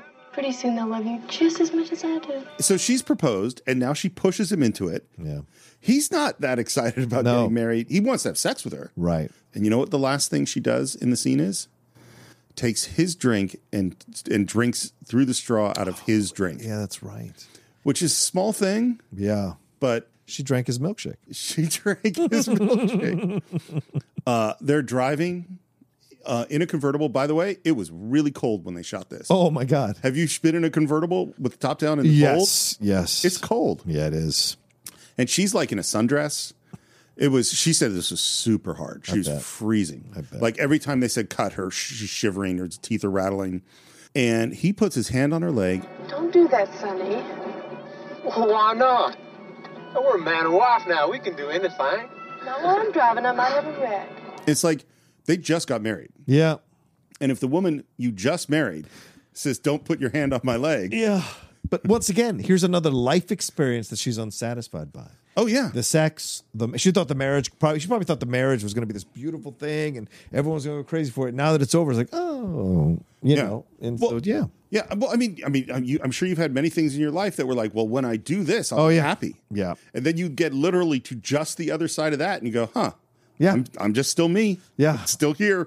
in a small way, and I'll say this real quick because I, you know, sometimes I want to start removing references to this in my life. But like when I won the belt for the first time in the Schmodown against Dan, the build up to winning the belt, the year long build up to that match, was so intense and so incredible. And then when I won the match, just sitting there with the belt on the couch, and people came up and were like, "Hey, congratulations!" Blah blah. blah. But then you're like well, this is it. That's it. this is it. Yeah, it wasn't the euphoria lasted for a few minutes or for 20 minutes tops, but then eventually it just dies down and then it's like, well, now I got to defend this thing because everybody else is going to want it. And so, it- you know, the thing is, that's what you realize is like, oh, it's about the pursuit, really. I mean, achieving it is great. And if you can achieve it, awesome. But then once you achieve it, you've got to find a new goal and you got to start all over again. So, so two things about this: how many times have you heard that exact story about people winning the Oscar? Yeah. I've Yeah. heard it a lot. Yes. of like I w- spent my whole life trying to get this thing, and now, okay, Yeah. I have this thing. It didn't lead to the thing that I thought it was going to lead to. Yeah, yeah. That's the, the other thing, and uh, this is this took me a long time to learn this lesson. Yeah. you spend your life in process. Yes. you only have a second of achievement, right? Of winning the Oscar, or w- winning your belt, or whatever it is. That Yeah, lasts yeah. mere moments. Your life is in process, right? So the point is to enjoy the process. Yep. You know, because that's your life. that's it. You're 100 percent right. Wouldn't it be just awful if Mom and Daddy got the police after us? Which is exactly what she wants that to Right. happen. We don't even know why we are. Well, I had to leave him a note. because she wants them to come after her. Right. I wish you didn't have that stupid eye patch. It's really creepy. She hates him. I mean, you know what I mean? Like, like, like now that she just married him and she's already regretting it. Well, if you don't love yourself and you can manipulate someone else, then you end up not liking that person because if you don't like yourself, why is that person liking you? So you think less of that person for liking you because Oh. you don't like yourself. Yep, that's So, all. yeah. That's all true. Yeah. it's the Woody Allen, uh, Groucho Marx. I wouldn't want to Yeah. belong to any club that would have me as a member. Yeah, exactly. Yep. Goodness, you're sitting so close I can barely drive. And it's funny because in the previous car with them driving, she snuggled up to him. Right. You know. This is her Abilene moment. You can just hop out. Yes. Mm-hmm. Oh my God. Yes. This is totally you can, and that's she is set up for Yeah. him to hop out. Because she sees him as lesser than him. Her. Yep. She sees him as less than her. So you can just hop out. Yeah. So they're driving later. She sees a cop car, and the cop car just goes past. And you see her face disappointed, and you see her look in the rearview mirror, and you see the cop car stop and turn around, and she is happy Yeah. because this is what she wanted. What a what what nonsense, man. Yeah. It's crazy. And they get pulled over, and the cop basically says, "You know, I'm not arresting you, but you, but someone's looking for you, and you got to come with me." I guess we better follow him, honey. I'll just be heartbroken if my folks had done this. it's hard not to hate her. It really is. But you know, she's a teenager and she's clearly lost. And I don't know how she got lost because well, because her mom is so supportive, but then again, it's clearly a loveless marriage because her mom's cheating on her her dad all the time. Well, and her mom's clearly an alcoholic, and Yeah. you know, I mean, like, well, and people are fucked up. Young people are fucked up, Yeah. and I know a lot of. It's really weird because there, our world is so different now, Yeah. but I know so many parents who have kids with some real problems. Mm-hmm. Yeah. In one way or another, and they're all great people. You know Right. what I mean? Like Right. you don't. I don't go like these are awful parents or Right. abusive parents. Like the world that we're in, man, and particularly post pandemic. But like, there's Yeah. a lot of kids in therapy. Yeah. You know, there's a lot of kids with eating disorders. There's a lot of kid. There's a lot of you know suicide numbers are up, and Right. You know, and so it's like you can do everything right and have a fucked up kid. Yeah, and as, you know? as as yeah, and there could be a big exploration of this, like the the loss of rated G films, the uh, the advent of sexuality, the accessibility to porn, Social violence, media. social media, all of it bleeds into us. I was not blaming like we're, we're- I'm I'm trying to come off like Tip or Gore here. I'm just saying there is a sociological exploration that can be done here where you're seeing the results of that. And there may be some positive things that have come out where are more global. So we understand cultures a little easier now. We've accessed those cultures. But the other side of it is these other things that you also have access to at way too young of age that you can't process that leads to these things. So yeah. I think because I'm thinking a lot about this, particularly because Mm. you know my kid's 10, 10 and a half. so he's heading into a different world. Yeah. And like the one thing that I already know, there are much more open, honest attitudes towards sex and Yes. Mm-hmm. sexuality and gender and sexual preference of my son's generation. They're like they don't care. Right. Like, you know, Jax is like, I mean, he, you know, he's right now at the moment he says he's bisexual. And Mm-hmm. he said he was gay a little while ago. I Mm. don't actually think he understands what those terms are. Sure. But in his world, that's all fi- who cares? Yeah, right, You know what I exactly. mean? Like it's it doesn't It's matter. fluid, yeah. You know, and so that stuff is really good. Yeah. But there's a whole bunch of other stuff. Yeah. And it's I'm not Tipper Gore either. Right. I don't think there's a one to one like you watch violence and want to do violence. No. It's ridiculous. Right. Um, you and I played all sorts of violent video Oh, yeah. games and listened to watched violent movies, and that didn't fuck us up at we, all. we came we came up during Schwarzenegger, Stallone, Yeah. Van Damme, and Chuck Norris, and we weren't out there shooting people up. But I do think watching YouTube with weird algorithms and TikTok that are showing you stuff. Mm-hmm. Yeah. My son has son- seen some weird things. And the dark web and the Reddit, some going into some of those Reddit threads. Yeah. Yeah, it's insane. Well, and like we see that grown, it's not kid, just kids. Grown ups Oh, yeah. might start thinking of some conspiracy theory yeah, that isn't true at all. Exactly. So yeah, no, we're it's a scary world. Great point. I think I worked like a dog all my life so my daughter can end up in a pool hall? And we cut to this hard close up of JC's dad just yelling, It's a hell of a note, a hell of a note, just a hell of a note. puts JC in the car, gives the keys to the other car to to Lois, You take her car. As far as I'm concerned, he can walk. and they leave. And this is the last we see of JC, and she drives away in a car. There is a lot of car exits in this movie. Yeah. And Bogdanovich said that he thinks that's uniquely American. That you that you leave that you drive away in the car. Really? I mean, I'm sure there's some Italian films where you see them driving off in the Vespa or the little sports car, but maybe, maybe. There's so many things, by the way, that people say that go like, "Well, that's really an American thing." It's like, no, I think everyone, you know, everyone will do that. Like my dad, my dad used to say the weirdest thing. I mean, he'd even know what a master shot is, for God's sakes. How can I trust him? anyway, go ahead. this is what my dad said. Uh, he would make this thing comment of like the life of a Jewish dog. That a dog living in a Jewish house Yeah. Hmm. had the best life. And I was like, Dad, from what are you figuring this out? Have you examined like the dog in a Latino house or in a, like? I think there are a lot of dogs that have pretty good lives. I don't Agnostic think. This, house, yeah. And if you've gone to all sorts of Jewish houses and seen how they treat their, it's like with such. But because he was Jewish, Yeah. and because he treated his dog well, he thought that that was he put those things together. You know. This makes sense. yeah. So Lois and Sonny are alone together. Yeah. Not much of a wedding night, huh? Nope. Not much, Juan. Here, have a little drink of bourbon. It'll pick you up. You won't believe this, Sonny, but you're lucky we got you clear of her quick as we did. You'd have been a lot better off staying with Ruth Pomper. First, so there's so much there. Yeah. First of all, she's not mad. No. Second of all, she said she understands this thing about you are better off. Yeah. She knows how to, uh, her, the danger her daughter is. And third, she brings up Ruth Popper. Yeah. You know, which is A, I know about it. B, I'm not judgmental of it. Mm-hmm. C, you should have stuck with her. Right. Which it, and and and maybe even a little bit of you betrayed Ruth Popper. Yeah. You know? Yeah, maybe. That's a lot to just lay. She's such a great truth speaker in this movie. I love her in this movie. I do too. I guess I treated her terrible. Yes, you did. Love it. It's great. She's not going to let her off the hook. No, we're driving. We make it back to the pool hall. It's not the same now. Nothing's really been right since Sam the Lion died. and the camera moves around her and there's a long long look No, it hasn't. and i am sure the first time i saw it that is the moment i knew no it Oh, hasn't, you know wow. Yeah, yeah, yeah. I get sad if I think of Sam for long. Did you know he had beautiful hands? that's a great line Yeah, it is. That's something who love. That's something someone who loves you would notice. yeah Yeah. and sonny hasn't figured it out yet I guess you liked him, didn't you? I guess everybody did. Well, I tell you, it was different with me, Sonny. I loved him. He loved me, too.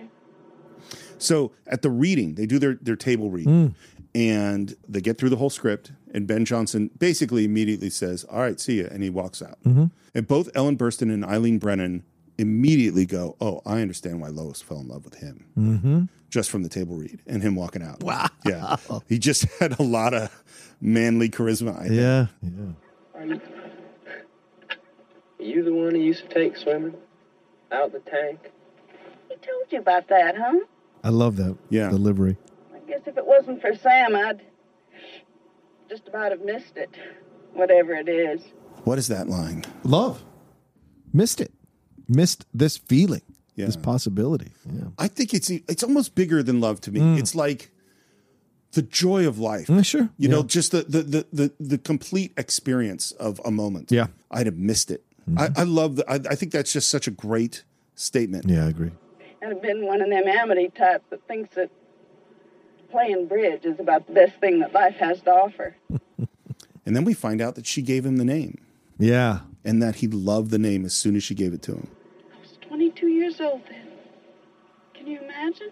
So she's probably three, four years older than than Sonny is right now. Yeah. Yeah. Yeah. yeah. I tell you, Sonny, it's terrible to only meet one man in your whole life who knows what you're worth. This really gets me. This scene. Mm. It really does. It affects me. Someone who kn- and and I think that statement of n- meeting someone who knows what you're worth. Mm-hmm. That's a really key thing. Yeah. Because it's being accepted for who you are completely and valued. that's actually rare. Yeah. And valued. and it's so it shows exactly what JC is doing wrong. Mm-hmm. You know what I mean? Because she's not after someone. She doesn't know what she's worth. Yeah. Mm-hmm. and none of the people she's with know what she's worth and and it's also i mean how much time you waste you know how much time in your life have you wasted with people who didn't understand what you were worth you know Yeah. Yeah. you know Yeah. Um, God, yes. Jesus Christ, yes. no that's a lot of a i mean yes it's true about love and those kind of Mm. relationships but man it's been true of me in jobs a lot of times Mm. where it's like you don't know what i'm fuck you don't know what i can fucking do Yeah. yeah. or you're taking advantage of me or not paying me Yeah. what i am worth or treating me with that respect Yep. you know or friend and friends too Yeah. you know definitely Yeah. I looked too. You wouldn't believe how I've looked. and that's Abilene, and that's probably a whole bunch of other people. Well, now I know why Sam liked you. Love me. Loved you, I mean. And she reaches out and touches his face. Are you getting worried at this moment? No, no, because I, I in my in my estimation, he is what's left of Sam. Yeah. He has the same kind of energy. It's not as manly as Sam's energy, but he has some shades of Sam's energy, Yeah. which is why Sam gave him the pool hall, why Sam gave him that story about her. So I think she's connecting to that, that they both love Sam equally. Which is the next thing she says. She says, Well, I can kind of see what he saw in you too. and there's a long look, and then there's kind of another look, and he looks at her, and then she says, I love it. She plays it so Yeah. perfectly. Nope, I'll just go on home. Go and get out. Yeah. Because you could totally see, like, I could have sex with him right yeah, now. yeah. Like she knows. I'm She not could have. going to. Yeah, yeah. I'm going to go home. I could do the reverse of what my daughter did. And he gets out, kind of takes a big drink, trying to look a little manly, and doesn't handle it well. And she laughs, and she drives away. Yeah. and this is her exit driving away in a car. Yeah. Good. Um, That's right. in the book, they sleep together. Oh no! Yeah, Shit! yeah, they go to a motel and they have sex. Damn! Yeah, It's better that she doesn't. I totally think this is better. I Right? totally because the moment of her going, no, I better not, Yeah. is so much more interesting. We've had everybody's had sex in this movie. Right. Th- Her saying no, the person who is the most philandering, we think, Yeah. who slept around a lot, saying no in this circumstance, that that's great for her. I feel It's- Uh, better about Lois. Agree. And it's consistent with her character because she's, you know, she's the one sitting there giving a little shit about Ruth for him to turn around, for her to turn around and be someone who helps him, s- yeah, have sex with, uh, uh, with someone other than Ruth is kind of undercutting everything she just said about Ruth and what he did to Ruth. Exactly. Actually, that's totally, totally correct. Yeah. We're at a football game. Yeah. And this is a place where Sonny felt at home a year ago. Yeah. And he doesn't feel at home here now. And the team's winning. Yeah. They're good now. Yeah.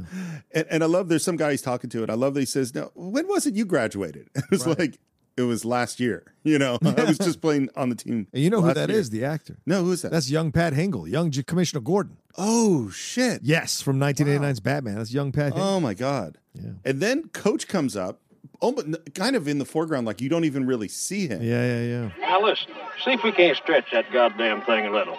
You know a man never ought to cheat, unless it's for a good cause. And he's talking about something going on in the game. Yeah. Is he consciously saying that to Sonny? I, well, you see Sonny there, so I don't see how he doesn't. Yeah. Yeah. And the but the shot is just on Sonny. Yeah. I know it's weird. It's It is. it's a weird thing. Yeah. And everyone starts singing the school song and the camera pushes in on Sonny and you could just feel him his disconnectedness from all of this. And the other thing that comes out as they're talking is that Dwayne is back in town. Yes. He's been in town for a week Mhm. and hasn't seen Sonny. Well, they fought last time. Yeah. Hit him in the head with a bottle. Sonny pulls up to Dwayne's house, knocks on the door. Hmm. He- his mom answers, asks if Dwayne's there. There's something up with mom. Oh, yeah. And we don't go into it. We don't know what's going on. She's a hoarder, man. Yeah. Oh, totally. Right. Totally. And Dwayne comes out. Yeah, I've been thinking all week of how I'd run into you.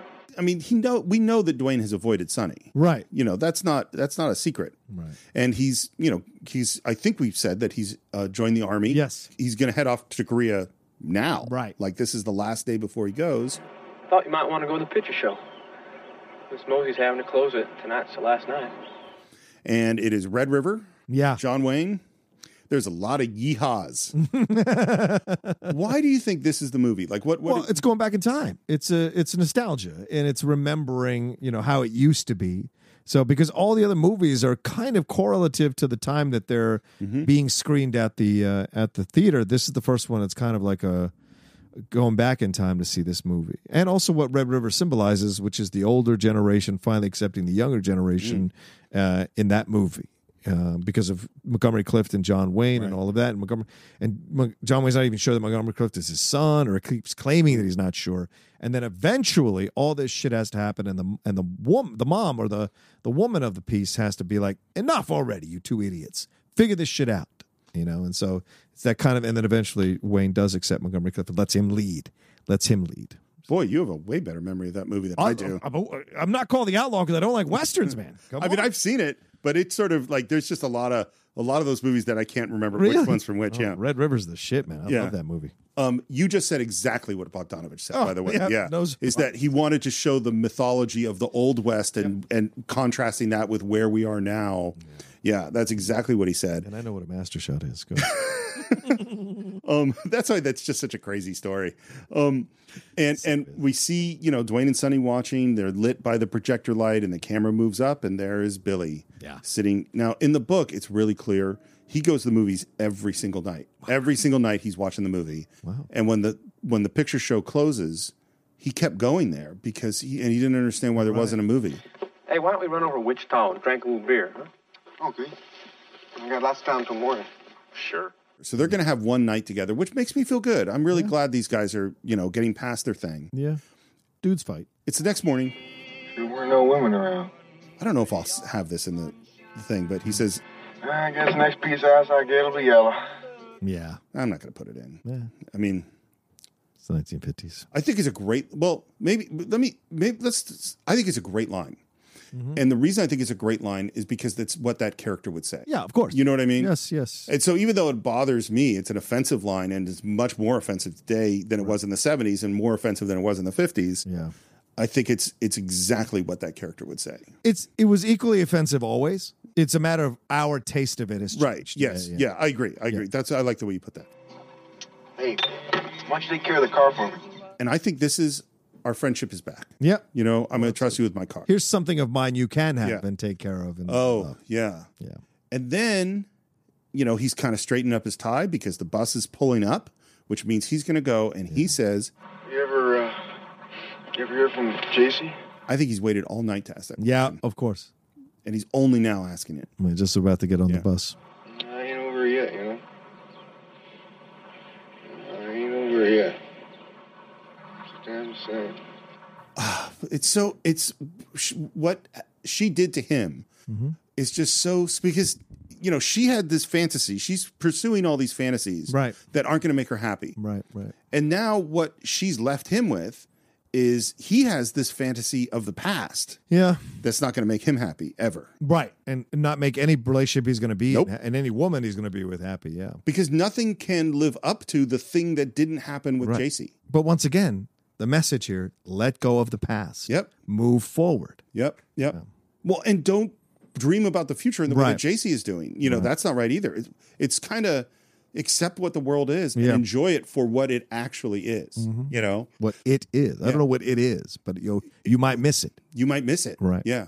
And you should know what it's worth. Yes. And people should know what you're worth. Right. Yeah. Um, Ferris Bueller said it best. Reckon you and her would have got it all straightened out if I hadn't butted in? Oh, no. No. No, they would know me too, even if we had. which is another I forgive you. Yeah. But he still checks on this. He says, Y'all, uh, y'all never even got into the motel? No. because he really wants to know that she, he didn't have sex with Jason. Right, right. And he says, no. That's the step too far. I mean, it is what it is. For him. Yeah. Right, right. It is what it is. Be careful. I'll take care of the mercury for you. I'll see you in a year or two if I don't get shot. And the bus drives away. So S- Dwayne leaves in a vehicle too. Yeah. And leaves Sonny all alone on the street, empty street, windy day, goes back to the pool hall. We hear the wind, we hear sand and dust blowing around, and then we hear a loud truck horn. And you go, what? What's that? Sonny goes out to see, and he sees people running on, on the street. And he sees a truck out there. He doesn't know what's going on. And then he sees in quick jump cuts, Yeah. which is totally out of Alfred Hitchcock. You know what I mean? It's Yeah, like out yeah. of Psycho. Mhm. It is, and what we see is the broom. Yeah. You saw it for the first time recently. Yeah. What did you feel at this moment? I I was like, oh no. It's basically what I thought. Oh no. Yeah. And yeah, because we hadn't seen Billy in a bit. Yeah, we saw him in the theater, but we hadn't take, checked in on him in a bit. And so when that happened, I was like, oh man. It's so it's so unexpected. Yeah. And it's so meaninglessly tragic. Yes. You know what I mean? Which it's is life. the most innocent person in Yeah. the film and it's like, "Oh fuck, he's dead." Yeah. You know? And, it, and, and it's yeah, it's so brutal and and Sonny immediately knows what's happening. He runs up. Yeah. He sees there's this group of people including the truck driver Yeah. talking around Billy, who's on the ground, obviously dead, obviously hit by this truck. Mm-hmm. And they are talking in the coldest way. What was you doing out there anyway, carrying that broom? Oh, he weren't doing nothing. He's just an old simple-minded kid. And we're staying on Sonny. We're just watching him as he's hearing them. And you can feel the emotions just building up and building up in him. Bogdanovich wouldn't let them rehearse this scene. Wow. And what he said was he took Tim Bottoms and he just took a walk with him and talked with him about the scene and what he wanted. And then he went to the crew and the other actors who are in the scene and he said, Listen, we're going to get this on the first take. This is the bridge blowing up the bridge on the River Kwai. Wow. If anybody, we can only do this once. And if anybody fucks it up, I will kill them. That's what he said. And we hear them just kind of mocking this dead kid.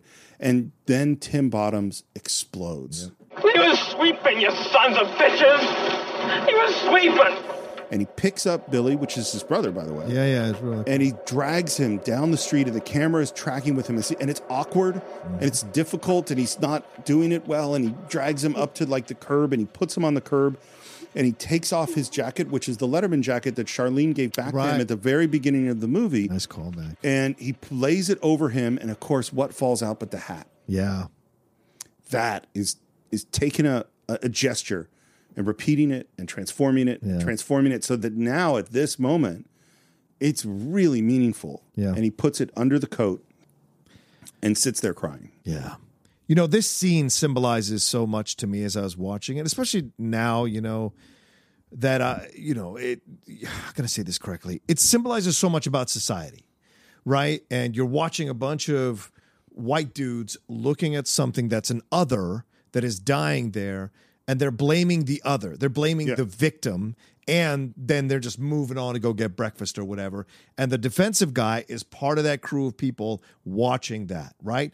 That uh, that could be a gay person, that could be a, a person of color, that could be, as we see here, a simple-minded guy or a, a person who's got mental difficulties the desire for society to immediately banish that, to call it an other, to um, uh, dehumanize it, is so powerful. And and I think that I think Bogdanovich in a way is launching his own protest. Larry McMurtry is uh, is launching his own kind of shot at, at his town and whatever.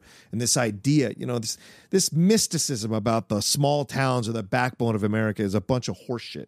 We are all Americans. We're all, and guess what? We all have towns that cheat. We all have towns that do terrible things. We all have elders in the town that are corrupt and all these kinds of things. So, small, medium, or large, this is America overall. And so, this scene to me symbolizes something that was happening. And we were getting more aware of women's rights, Native American rights with AIM in the 70s, civil rights, certainly with black people, and even Cesar Chavez with Latino rights.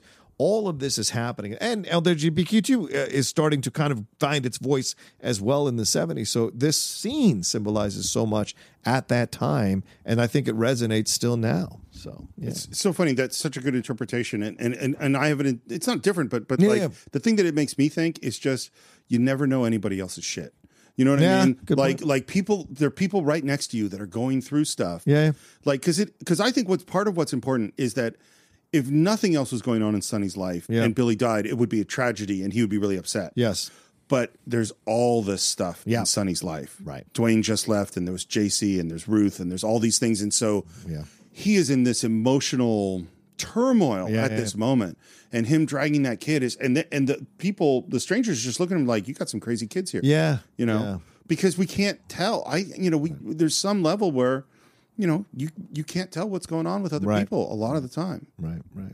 It's so ironic with Red River too, uh, because Montgomery Clift being gay. You know how Mm, yeah. much of that, and Lancaster knew about that from near to eternity, and apparently treated him pretty terribly because of it. So, Right. Yeah. It fucking sucks. and so after this i i mean just unbelievably brutal moment sonny goes back into the pool hall and takes this moment of looking around and i i totally understand this thing like you've been through some tragic thing and now you're looking at the most familiar place in the world Yeah. and it just feels alien and empty and Well, it was his last connection, right? His best friend is gone. Yep. Uh, JC has annulled the wedding, or his parents, her parents have annulled the wedding.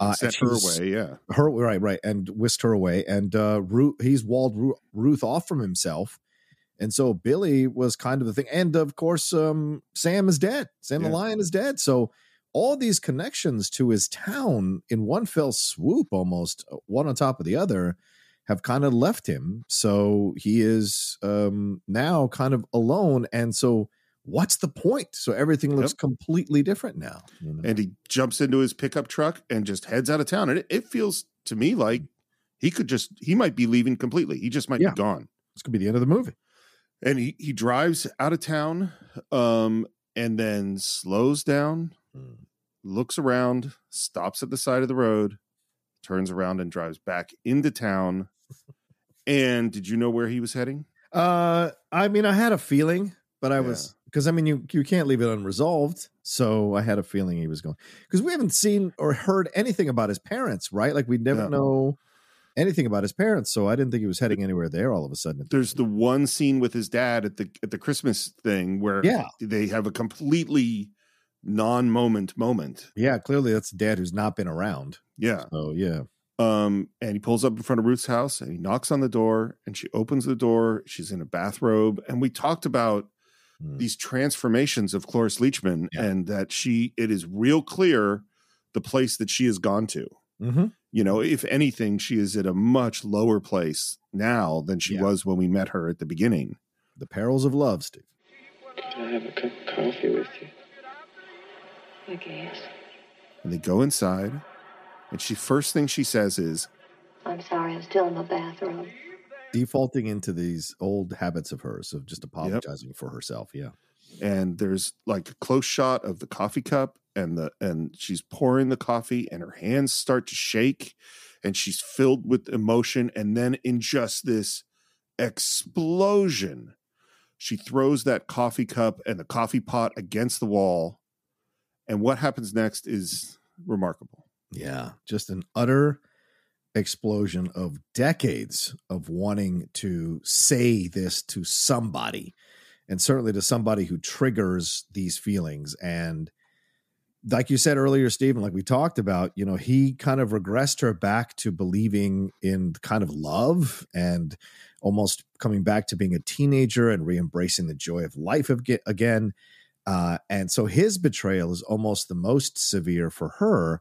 And so finally, it triggers this deep well of emotion and anger and frustration from a human level. Not- You know, yes, a woman level, but a human level to say, I'm tired of constantly having to apologize for who the hell I am and cater to everybody and, and all of this. And it's it's you know it's a wonderful explosion of strength and power. Uh, uh, and I don't know what's the word I'm looking for, Steve. Just like kind of announcing herself. You know, I, I it's it, there's so much here. I don't. I can't. I understand why you couldn't put a word on it. I, it's, what Cloris Leachman does in this moment is this explosion of pain and anger and emotion and honesty and it's all of this stuff. And I'll tell you something weird. Peter Bogdanovich would not let her rehearse. Oh, Refused to let her rehearse. Wow. There is no coverage. He shot no coverage of the scene. Okay. He just it's all one shot. Right. This is take one. Incredible. She when she was done, she begged him for another take. he refused. Yeah. Listen, it's the director's job to know when he's got or when he or she has got what they want. Yeah. And the thing is, is as much as we can say uh, negative things about Peter Bogdanovich, and there's plenty Mm-hmm. to say, Sure. the confidence of a 30 year old director to say we're not doing a safety take and to tell this like no that's it Yeah. that's confidence What am I doing apologizing to you? Why am I always apologizing to you, you little bastard? i love this line i think this line i i felt this line deep Three months I've been apologizing to you without you even being here. I haven't done anything wrong. Why can't I quit apologizing? how many people and i would think particularly how many women out there have had this feeling why can't i quit apologizing And still, I mean, I, we we we sometimes can fall into the pattern of thinking, oh well, you know, nowadays women are much more of a part of the conversation. You know, the equality is happening. We're seeing them pop up in all these things. They're leading projects, but still, there are a large contingent of women all across the world who are made to apologize in a patriarchal society from birth. I'm sorry, Dad. I'm sorry, my brothers. I'm sorry, fellow uh, male co- uh, students at at a, at a middle school, elementary school, high school, whatever. Even some of the classic stuff we watch, some of the shows and films and TVs, you see women apologizing to men uh, and all of that. So it's a learned behavior almost. And so this explosion is so so incredible in this movie and such a statement of humanity of like, hey, I matter. You know, I am woman. Hear me roar, to use a seventy a nineteen seventies popular phrase from that song. And so she is roaring, uh, uh, uh, not just to him, but to every man who has ever made her feel lesser than, and that she's allowed to let them feel let let them make her feel lesser than. You're the one ought to be sorry. I wouldn't still be in my bathrobe if it hadn't been for you. I had my clothes on hours ago. You're the one made me quit caring if I got dressed or not. Well, and, and what's weird about the scene is that when you first watch it, I think you- it's like Sonny's coming off of this horrible tragedy, right? You know, and like it's- this kid just got killed in the street, and he dragged the dead body, and I mean, it's just awful. And so my first thought is, oh, she doesn't know. You know, she doesn't know that Sonny's going through this thing, but she does. I guess just because your friend got killed, you want me to forget what you did and make it all right? I'm not sorry for you. You'd have left Billy too, just like you left me. That is a fucking line, man. Yeah. It's a strong line. And the more I think about it, and this is why I go, my feelings about Sonny have yeah. turned is like, well, he he did betray Dwayne. Yeah. He did stand by why Billy was put with the prostitute. He Mm. did Mm-hmm. he has been passive and he did just JC just kind of blinked her pretty eyes and he just went off with her. And we've said that, yeah, he's a young teenage kid and he's a pretty girl. And yeah, I get Mm. I totally get that. But I don't know that she's wrong. Right. No, I don't think that she is wrong. And I think that's a fair criticism for her to have of him. And yeah, just because we uh, can, you know, kind of look at it from a prism of he's a young man, it doesn't mean that there's no responsibility for his actions. And so this is this is a wake up call and an adult wake up call that there is a responsibility to your actions. And she's the one that has to call him out and and put him in his place. And I love the fact that she said what you mentioned earlier, Steve. For three months, I've been apologizing to you when you weren't even here that immediately made me think of how many times she was probably like, God, what did I do wrong? What did I Yep. say? Did Oh I my say something God, wrong?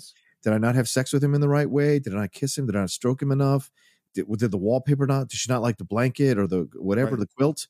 Like, God knows how many different conversations she had with herself until she realized, wait a minute, this is a fucking high school teenager. This is a, you know, a kid who hasn't even seen the world and I'm apologizing to him. And I think that's what comes storming out, you know, in that moment. You know, we've talked about this thing. I, this has come up so Hmm. many times on the Cinephiles of the you plan the thing that you're gonna say when you have the argument with the person, and that we never actually really say that thing. Yeah, right, exactly. I think she's saying it. Yeah, yeah. Mm. You know what I mean? Absolutely. I think she is saying exactly the thing Yeah. that she has thought about saying to him. I bet you left him plenty of nights. Whenever J.C. whistled, I wouldn't treat a dog that way. And then, and man, this is so painful. I guess you thought I was so old and ugly, you didn't owe me any explanation. You didn't need to be careful of me. That phrase, be careful of me, I think is that's something we don't do enough as humans. Mm, Just be careful of each other. You know? mm-hmm. There wasn't anything I could do about you and her. Why should you be careful of me? You didn't love me. Look at me. Didn't you even look at me? I the power coming off Cloris Leachman in this scene is I'm t- I, I I I'm moved right now trying to explain it, and I just like I think this is one of the great acting moments I've ever seen. Period. yeah, one million percent agree with you, man. I mean, as good as Sam's uh, monologue is there at the tank, this monologue here from Cloris Leachman from Ruth is just as devastatingly powerful. Um, it's nostalgia in a different way because his nostalgia is about the days of being wild and blah blah blah, and her nostalgia, which breeds anger, is from all the years of feeling caged by her situation and by the coach and the fact that it's happening in the kitchen as she's serving him coffee, Steve, I think that can't be um, uh, glossed over because how many times has she probably served Coach coffee in here while he's giving her crap for her behavior or giving her crap? Well, meanwhile, he's like messing around with young boys or the teenagers and, you know, so making her the problem when in fact he's the problem because he can't face it because it's a patriarchal society uh, he, in a small town, so he doesn't have to, you know? So there's so much power here in this moment and the coffee and all of that, you know? I I am so glad you brought up the Ben Johnson speech because Hmm. they are both amazing and they're Yeah. the opposite. Yeah. One is Yeah. still calm, simple, like, like totally just Mm-hmm. simple truth. And this is big and emotional and intense and powerful. And in a weird way, I almost go like, this is what this movie is. It's old Hollywood and new Hollywood. You Mm. know what I mean? Because this Cloris Leachman scene, this is would never be in a John Ford movie. You know what I mean? Hmm. Mm-hmm. Like this would this it's so raw and emotional. Yeah. You know, it wouldn't be in an Alfred Hitchcock movie. It wouldn't be, you know. Yeah. I mean, Like- there, there were explosions, but not from a woman like this in any of John Ford's Yeah. films. But certainly in The Searchers, when um, is it Richard Baymer who like goes after him and yells at him and calls him. That's all- true. That's true. You have that from the male explosion of the young, but you don't have that from the women characters. And you're so you're right to point that out that this is a new Hollywood, new woman. You know, this is when women really kind of came to the forefront in the 1970s of being uh, these essential characters in these movies. Not that Betty Davis and Barbara Stanwyck and Katherine Hepburn obviously weren't, they were incredible. Joan Crawford would have you, but here is where you had a glut of women where it was like focused on their stories and Yeah. feeling their power throughout the, all these films in the 1970s. Shouldn't have come here. I'm around that corner now. You've ruined it. It's lost completely. And again, I love this line. Sure, needing me won't make it come back. The feeling is like, oh my God, it's you know, it's over. And she and she's right. And this is done. Yeah. And then really slowly, he reaches over and puts his hand on hers. Yeah. And we've passed the last mo- line of the movie. There'll be no more dialog Bogdanovich directed this um, moment like a silent movie, which is he talked them through it. You know, he said, "Okay, now you take his hand. Now you do this. Now you look down." And the again, we just saw Cloris Leachman deliver words in the Yeah. most powerful, profound way, and now you get to watch her silent acting and every single beat and all of the and it's so complicated what's going on for her because slowly but surely she takes his hand Yeah. and covers it with hers and she's crying and she takes his hand and puts it up against her face Mhm. and then she smiles at him and it's that amazingly beautiful smile and you could see her trying to say something in, in the description in the book uh, which is just so interesting and really hit me was that in the in the way he describes in the book is that she felt like she was at the moment of being able to explain to Sonny like a great truth about life, Mm. and it was just out of her reach. Hmm. Like she just couldn't quite. She had it. Like, you know what I mean? Like she goes, she had it. And then she's holding his hand and then she lost it and just realized there is nothing to say. Yeah. And they hold each other's hands and the camera pulls back as she reaches for him. And and I was wrong actually. There is one more line in the movie. Hmm. She says, Never you mind. honey. Never you mind. Amazing. Yeah, yeah.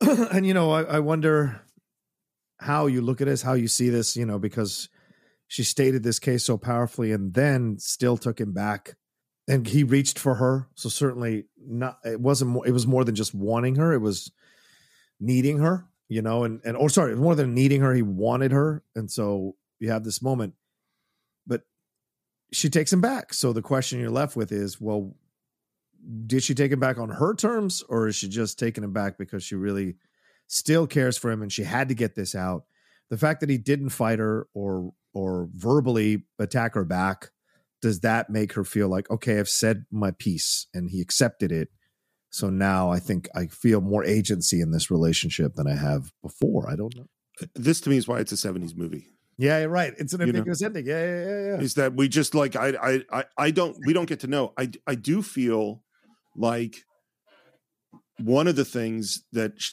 she's saying or is feeling is that life is really fucking lonely, yeah and it and, and I, it's almost like these two people, you know, he hurt her, and maybe he's going to hurt her again. I don't know that he's not Right. right but better to ha- better to be with a flawed person that's going to hurt you and feel some love Yeah. than not you know and live with no love i guess you know i mean i that's my feeling yeah yeah the camera pulls back and pulls back and then it dissolves and this is totally breaking your classic rules of filmmaking is it dissolves from a from a dolly move into a pan so the camera goes back to that panning shot of the empty t- street of the town going towards the theater in the dust and that's like and and bogdanovich basically said like everyone said you can't do that you can't dissolve from a from a dolly move to a pan that's breaks all the rules it won't work and he goes i think it'll work and that's what he did it um by the way this is another reference to citizen kane because the movie opens exactly where Yeah. it closes yeah yeah yeah you know and that was really conscious um a producer looking at an early cut his note was you should probably just cut that cloris leachman scene out of the movie my god of course was it a male producer of course it was I, I'm sure it was. Um, I don't. I don't know if it was a male producer, but Bogdanovich's response is, "That scene is the whole reason I made the movie." yeah you know. um, and also in reference to Citizen Kane, the credits are actual video. You know uh, of the actors. yeah He wanted to show all of them. Uh, I meant to say this much earlier, but I don't think I ever did. okay So Peter Bogdanovich is rehearsing regularly and privately with Sybil Shepherd. And it wasn't like Polly didn't know that he was attracted to her. right And she is working a both as the costume designer on the movie, the production designer on the movie, and doing a whole bunch of other stuff. She's uh, just like she did on Target. She is his partner in crime. She worked with him on everything. They have a hotel room, and she's back in the hotel room. And every night, Peter is coming back later and later to the hotel room. And one night, he doesn't come back at all. Ugh. And she confronts him and says, Look, I know you're sleeping with Sybil. And he says he can't help it. He's obsessed. And that not only is he not stopping, but he's going to keep, I'm going to keep sleeping with her. In fact, I'm, you know, I'll be there tomorrow night. And he tells her, maybe you should just go back to LA. wow A- And she goes, there, I, I, this is not, I don't know what she said, but the sense I get is there's no fucking way I'm going back to LA. This is my movie too, you know?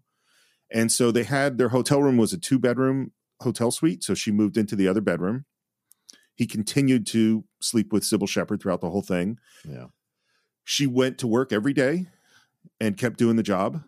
They would have huge, huge fights. At one point, they're driving and she's driving the car and she literally drives the car off the road and crashes it. jesus I don't know if she was do if she did it on purpose or not, but but it was a you know a, it was and it was a real accident. It wasn't like a, a little accident. Yeah. And then but they just continued to make the movie. And this is the thing, man. You have this you know Sunny character who totally abandons Ruth, and at the same time the director is totally abandoning the wife that has yeah you know, helped him throughout this entire process. Yeah. After the movie, uh, they split up. He moved in with Sybil Shepherd. Um, it sounds like there was serious consequences for Polly, for the kids. Like this was not a smooth, well handled transition. Wow. And she is barely credited in the film. She gets the production design credit, no credit for costume, no credit for all the other producing work she did. Mm-hmm. Peter Bogdanovich says he edited this movie entirely by himself. And then that this and there's this other guy listed as the editor, which is uh, Don Camburn, Yeah. and he says, "Well, he was editing something else in the other office at the, in the same building, and I needed some help with some things technically, so he came in and helped me out, and that's why I gave him credit for editing the movie." Wow. Uh, Camburn says Bogdanovich did do a cut himself. It wasn't very good, and then I recut the film and edited the film. Wow. You know, so we talked about this guy and his arrogance. Yeah. There's huge, huge buzz about the movie. Mm-hmm. So much so that's how he ended up doing the Barbara Streisand Ryan O'Neill movie, which he went right into. And the movie comes out. Uh, he started working on What's Up, Doc. Mhm. It got tremendous reviews, Mhm. tremendous reviews, including I think it's Variety compared it to Citizen Kane. Wow. He got a telegram from Orson Welles who said, "Reading your reviews is like opening presents on Christmas morning." Isn't that the best? Uh, it- yeah, if he meant it, knowing Orson, Sure. he sent it to be nice, but he also was super jealous. I would Um, imagine. it was such a big hit that it was still playing in theaters when What's Up Doc came out and was number one at the box office. wow. Yeah. Um, it was nominated for Best Picture, Director, Supporting Actor for both uh, Jeff Bridges and Ben Johnson, Mm, Supporting Actress for both Ellen Burstyn and Cloris Leachman, interesting. also for Screenplay and Cinematography. Mhm. Um, ben Johnson won and Cloris Leachman won, which is weird because normally if you have two actors from the same movie, they'll tend to split the vote. Yeah. Yeah. Mm-hmm. But in this case, both of them won and deservedly so. Right. And it lost to uh, this was the year of the French Connection. Yeah. So French Connection it won for Best Picture and Best uh, Director. Mhm. Apparently, Friedkin went up to uh, Peter Bogdanovich and gave him a big hug at the Oscars while holding on to his Oscar that he had just won and hit him in the head with the Oscar during the hug. But uh, Two arrogant dudes slamming into each other. No surprise. Um, I you might disagree, but to me, there's no comparison between French Connection and this movie. The, the, the- this oh blows yeah, French, French, Connection Connection Connection's away. not your movie. It's not your movie. yeah, we, But- we said this when we did it. Yeah, yeah, yeah. But like you know, I, I I don't think I can compare the two to be honest with you. They're just such excellent films in their own right. So I They're- I, they're I totally abstain different. from this discussion. okay, fair enough. Um, I will give my final thoughts on this movie first. I don't know what my final thoughts. Are. Oh, Hold on, I think I should go first because this movie means a lot more to you. And Okay. because of your texting, I think you should be the one who ends it, all right. brother. If that's okay. I'll with back. you. I'll back clean up. Okay, good. Not clean. You're gonna hit the home run. I just got on base. Uh, yeah, here's my final thoughts on the movie. What a wonderful surprise to discover a classic film like this this late in my life that I'd resisted for so long, and take so much out of it. And sometimes you delay films and then you see them and they don't have the same effect. Like for example, Labyrinth or Goonies or whatever. But then there are other films that you delay and delay, and when you finally watch them, you can really consume it on such a level because you've lived a life. And this film, I think, if I had seen it in my 20s, I don't know if it would have affected me as much as I have uh, the effect of it now, seeing it later on in my life. So much of this film spoke to me. I've experienced so much of what these characters have experienced in this film. And it is such a rich, rich film full of incredible characters, full of unusual decisions for these characters that make sense within the construct of the film, which is very, very hard to find. Uh, and I love the way that it is. It, it looks like a simplistic film, but it goes so many layers deep, bone deep almost, in exploring the um, the issue of being a human, the issue of being in a relationship, the issue of being from a small town, the issue of, des- of wanting to get out, the issue of you know, just what what are you going to do with this life that you've been given? and so much of it resonates throughout all the walls of this movie and i i can't tell you how um happy i am that we decided to do this and how happy i am that the film really worked for me because i was afraid it was going to bore me and it did anything but and really kind of re-inspired me to explore and discover more stuff just like this that I haven't seen yet that are classics. So first of all, I'm really glad that you liked it because when I sent you that text, there was a part of me that's going, I don't know if John's going to like this movie. um, uh, for me, I think in a lot of ways, m- this movie defines 70s cinema to me in, in a lot of ways. And and and here's the thing I've been kind of struggling to figure out how to articulate. Uh, so I appreciate you giving me a little bit extra time there. Um, is there are all sorts of movies that move me deeply but for most of them i know why i'm being moved like i know why at the end of it's a wonderful life i cry i know exactly the feelings that i'm feeling and i know why the you know the end of vertigo is a tragedy i know why you know what i mean like i know what my emotions are this movie i have a ton of emotions Yeah. but I don't know what they are. Like I don't know. Like we have JC on that diving board. I feel a whole bunch of different stuff that are contradictory. Like I feel like she wants to do this. There's no question about it that it is turning her on on some level. It is also a deeply uncomfortable scene. It is also putting her in this really, really terrible position. You know, like there are all sorts of moments in the film. Like I don't know how I feel about Lois. I, I, you know, like I, a- and what's so interesting too, and as you said, you know, watching this as you know, a guy in my fifties now, I'm way more associating with Ben Johnson and with the, the older generation.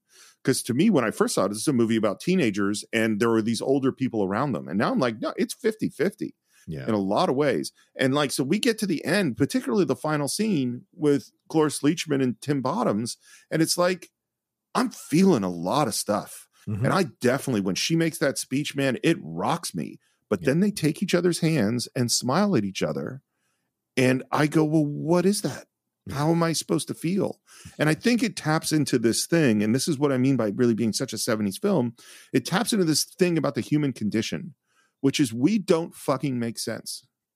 We don't understand why we're doing what we're doing. We're making all these choices. We're bouncing around in life. We're running into other people. We're doing things for the wrong reasons that sometimes turn out really well. We're doing things the right reasons that sometimes turn out really shitty. We're with people that we feel that we need that don't always treat us well. You know, we're we're around relationships that are complicated and filled with all this stuff and then we just keep going. And sometimes in the end all we can do is cling to each other you know and and hope and that's what that last scene is for me you know and particularly when she says you sh- you should have been more careful of me or you didn't need to be careful of me i just go oh wow maybe that's part of it maybe we need the wildness of lois sometimes and the stability and strength of sam the lion and maybe we need to indulge ourselves sometimes th- or go after things the way jc does and maybe we need the solidity of ruth and maybe we need the childlike innocence of billy you know, like maybe we need all those things in our lives to try to get through this weird fucking world that we live in. So that's what we think of the Last Picture Show. Uh, of course, we always want to hear what all of you think. You can visit us. Best final thoughts you've ever given. I love it. Thanks, man. Um, uh, you can visit us on our Facebook page. Just do a search for the Cinephiles. Of course, you can follow us on at Cine underscore files on Twitter, Cinephiles Podcast on Instagram. Uh, subscribe to the show everywhere. Just go out and just start subscribing. Do searches for the Cinephiles. Subscribe, subscribe, subscribe. It'll be good for you. And after that, maybe leave review, review, review. Maybe get a second or third identity. And maybe you have two or three email addresses. You want to leave two or three reviews on Apple Podcasts. You can buy The Last Picture Show along with every other movie we've ever reviewed on cinephiles.net. Support the show at patreon.com slash the cinephiles. And if it's time for you to get into Star Trek, the original series, you can check out Enterprise Incidents with Scott and Steve. And you can find me at SR Morris on Twitter, SR Morris1 on Instagram. John, how about you? Uh, you guys can always find me at The Roca Says on Twitter, Instagram, and TikTok. Uh, the Outlaw Nation on Twitch, doing a lot of watch alongs there um, for some movies that are on Amazon Prime and uh, doing some uh, sports watch alongs as well. And then my podcasts, my other ones, uh, the Top 10 and the Geek Buddies. With the Geek Buddies, we've been reviewing the book of Boba Fett, uh, and we did our mid season review of Peacemaker. So all of that is up there for you all to enjoy there. So find that. And you can also head on over to my YouTube channel youtube.com slash john roca says and see all the stuff that going on uh, and yeah as steve said please subscribe we've got a youtube channel for those of you who missed our last week live show we did uh, Iron Man 2 and Hulk uh, from the MCU as a, as a venture that we're doing here this year to uh, get in touch and uh, cover these Marvel movies. Uh, and so please subscribe to our YouTube channel so that you can get the notice when we're doing these live shows and not miss them. Um, and I think uh, that is it for this week. We will see you next time for another great film on The Cinephiles.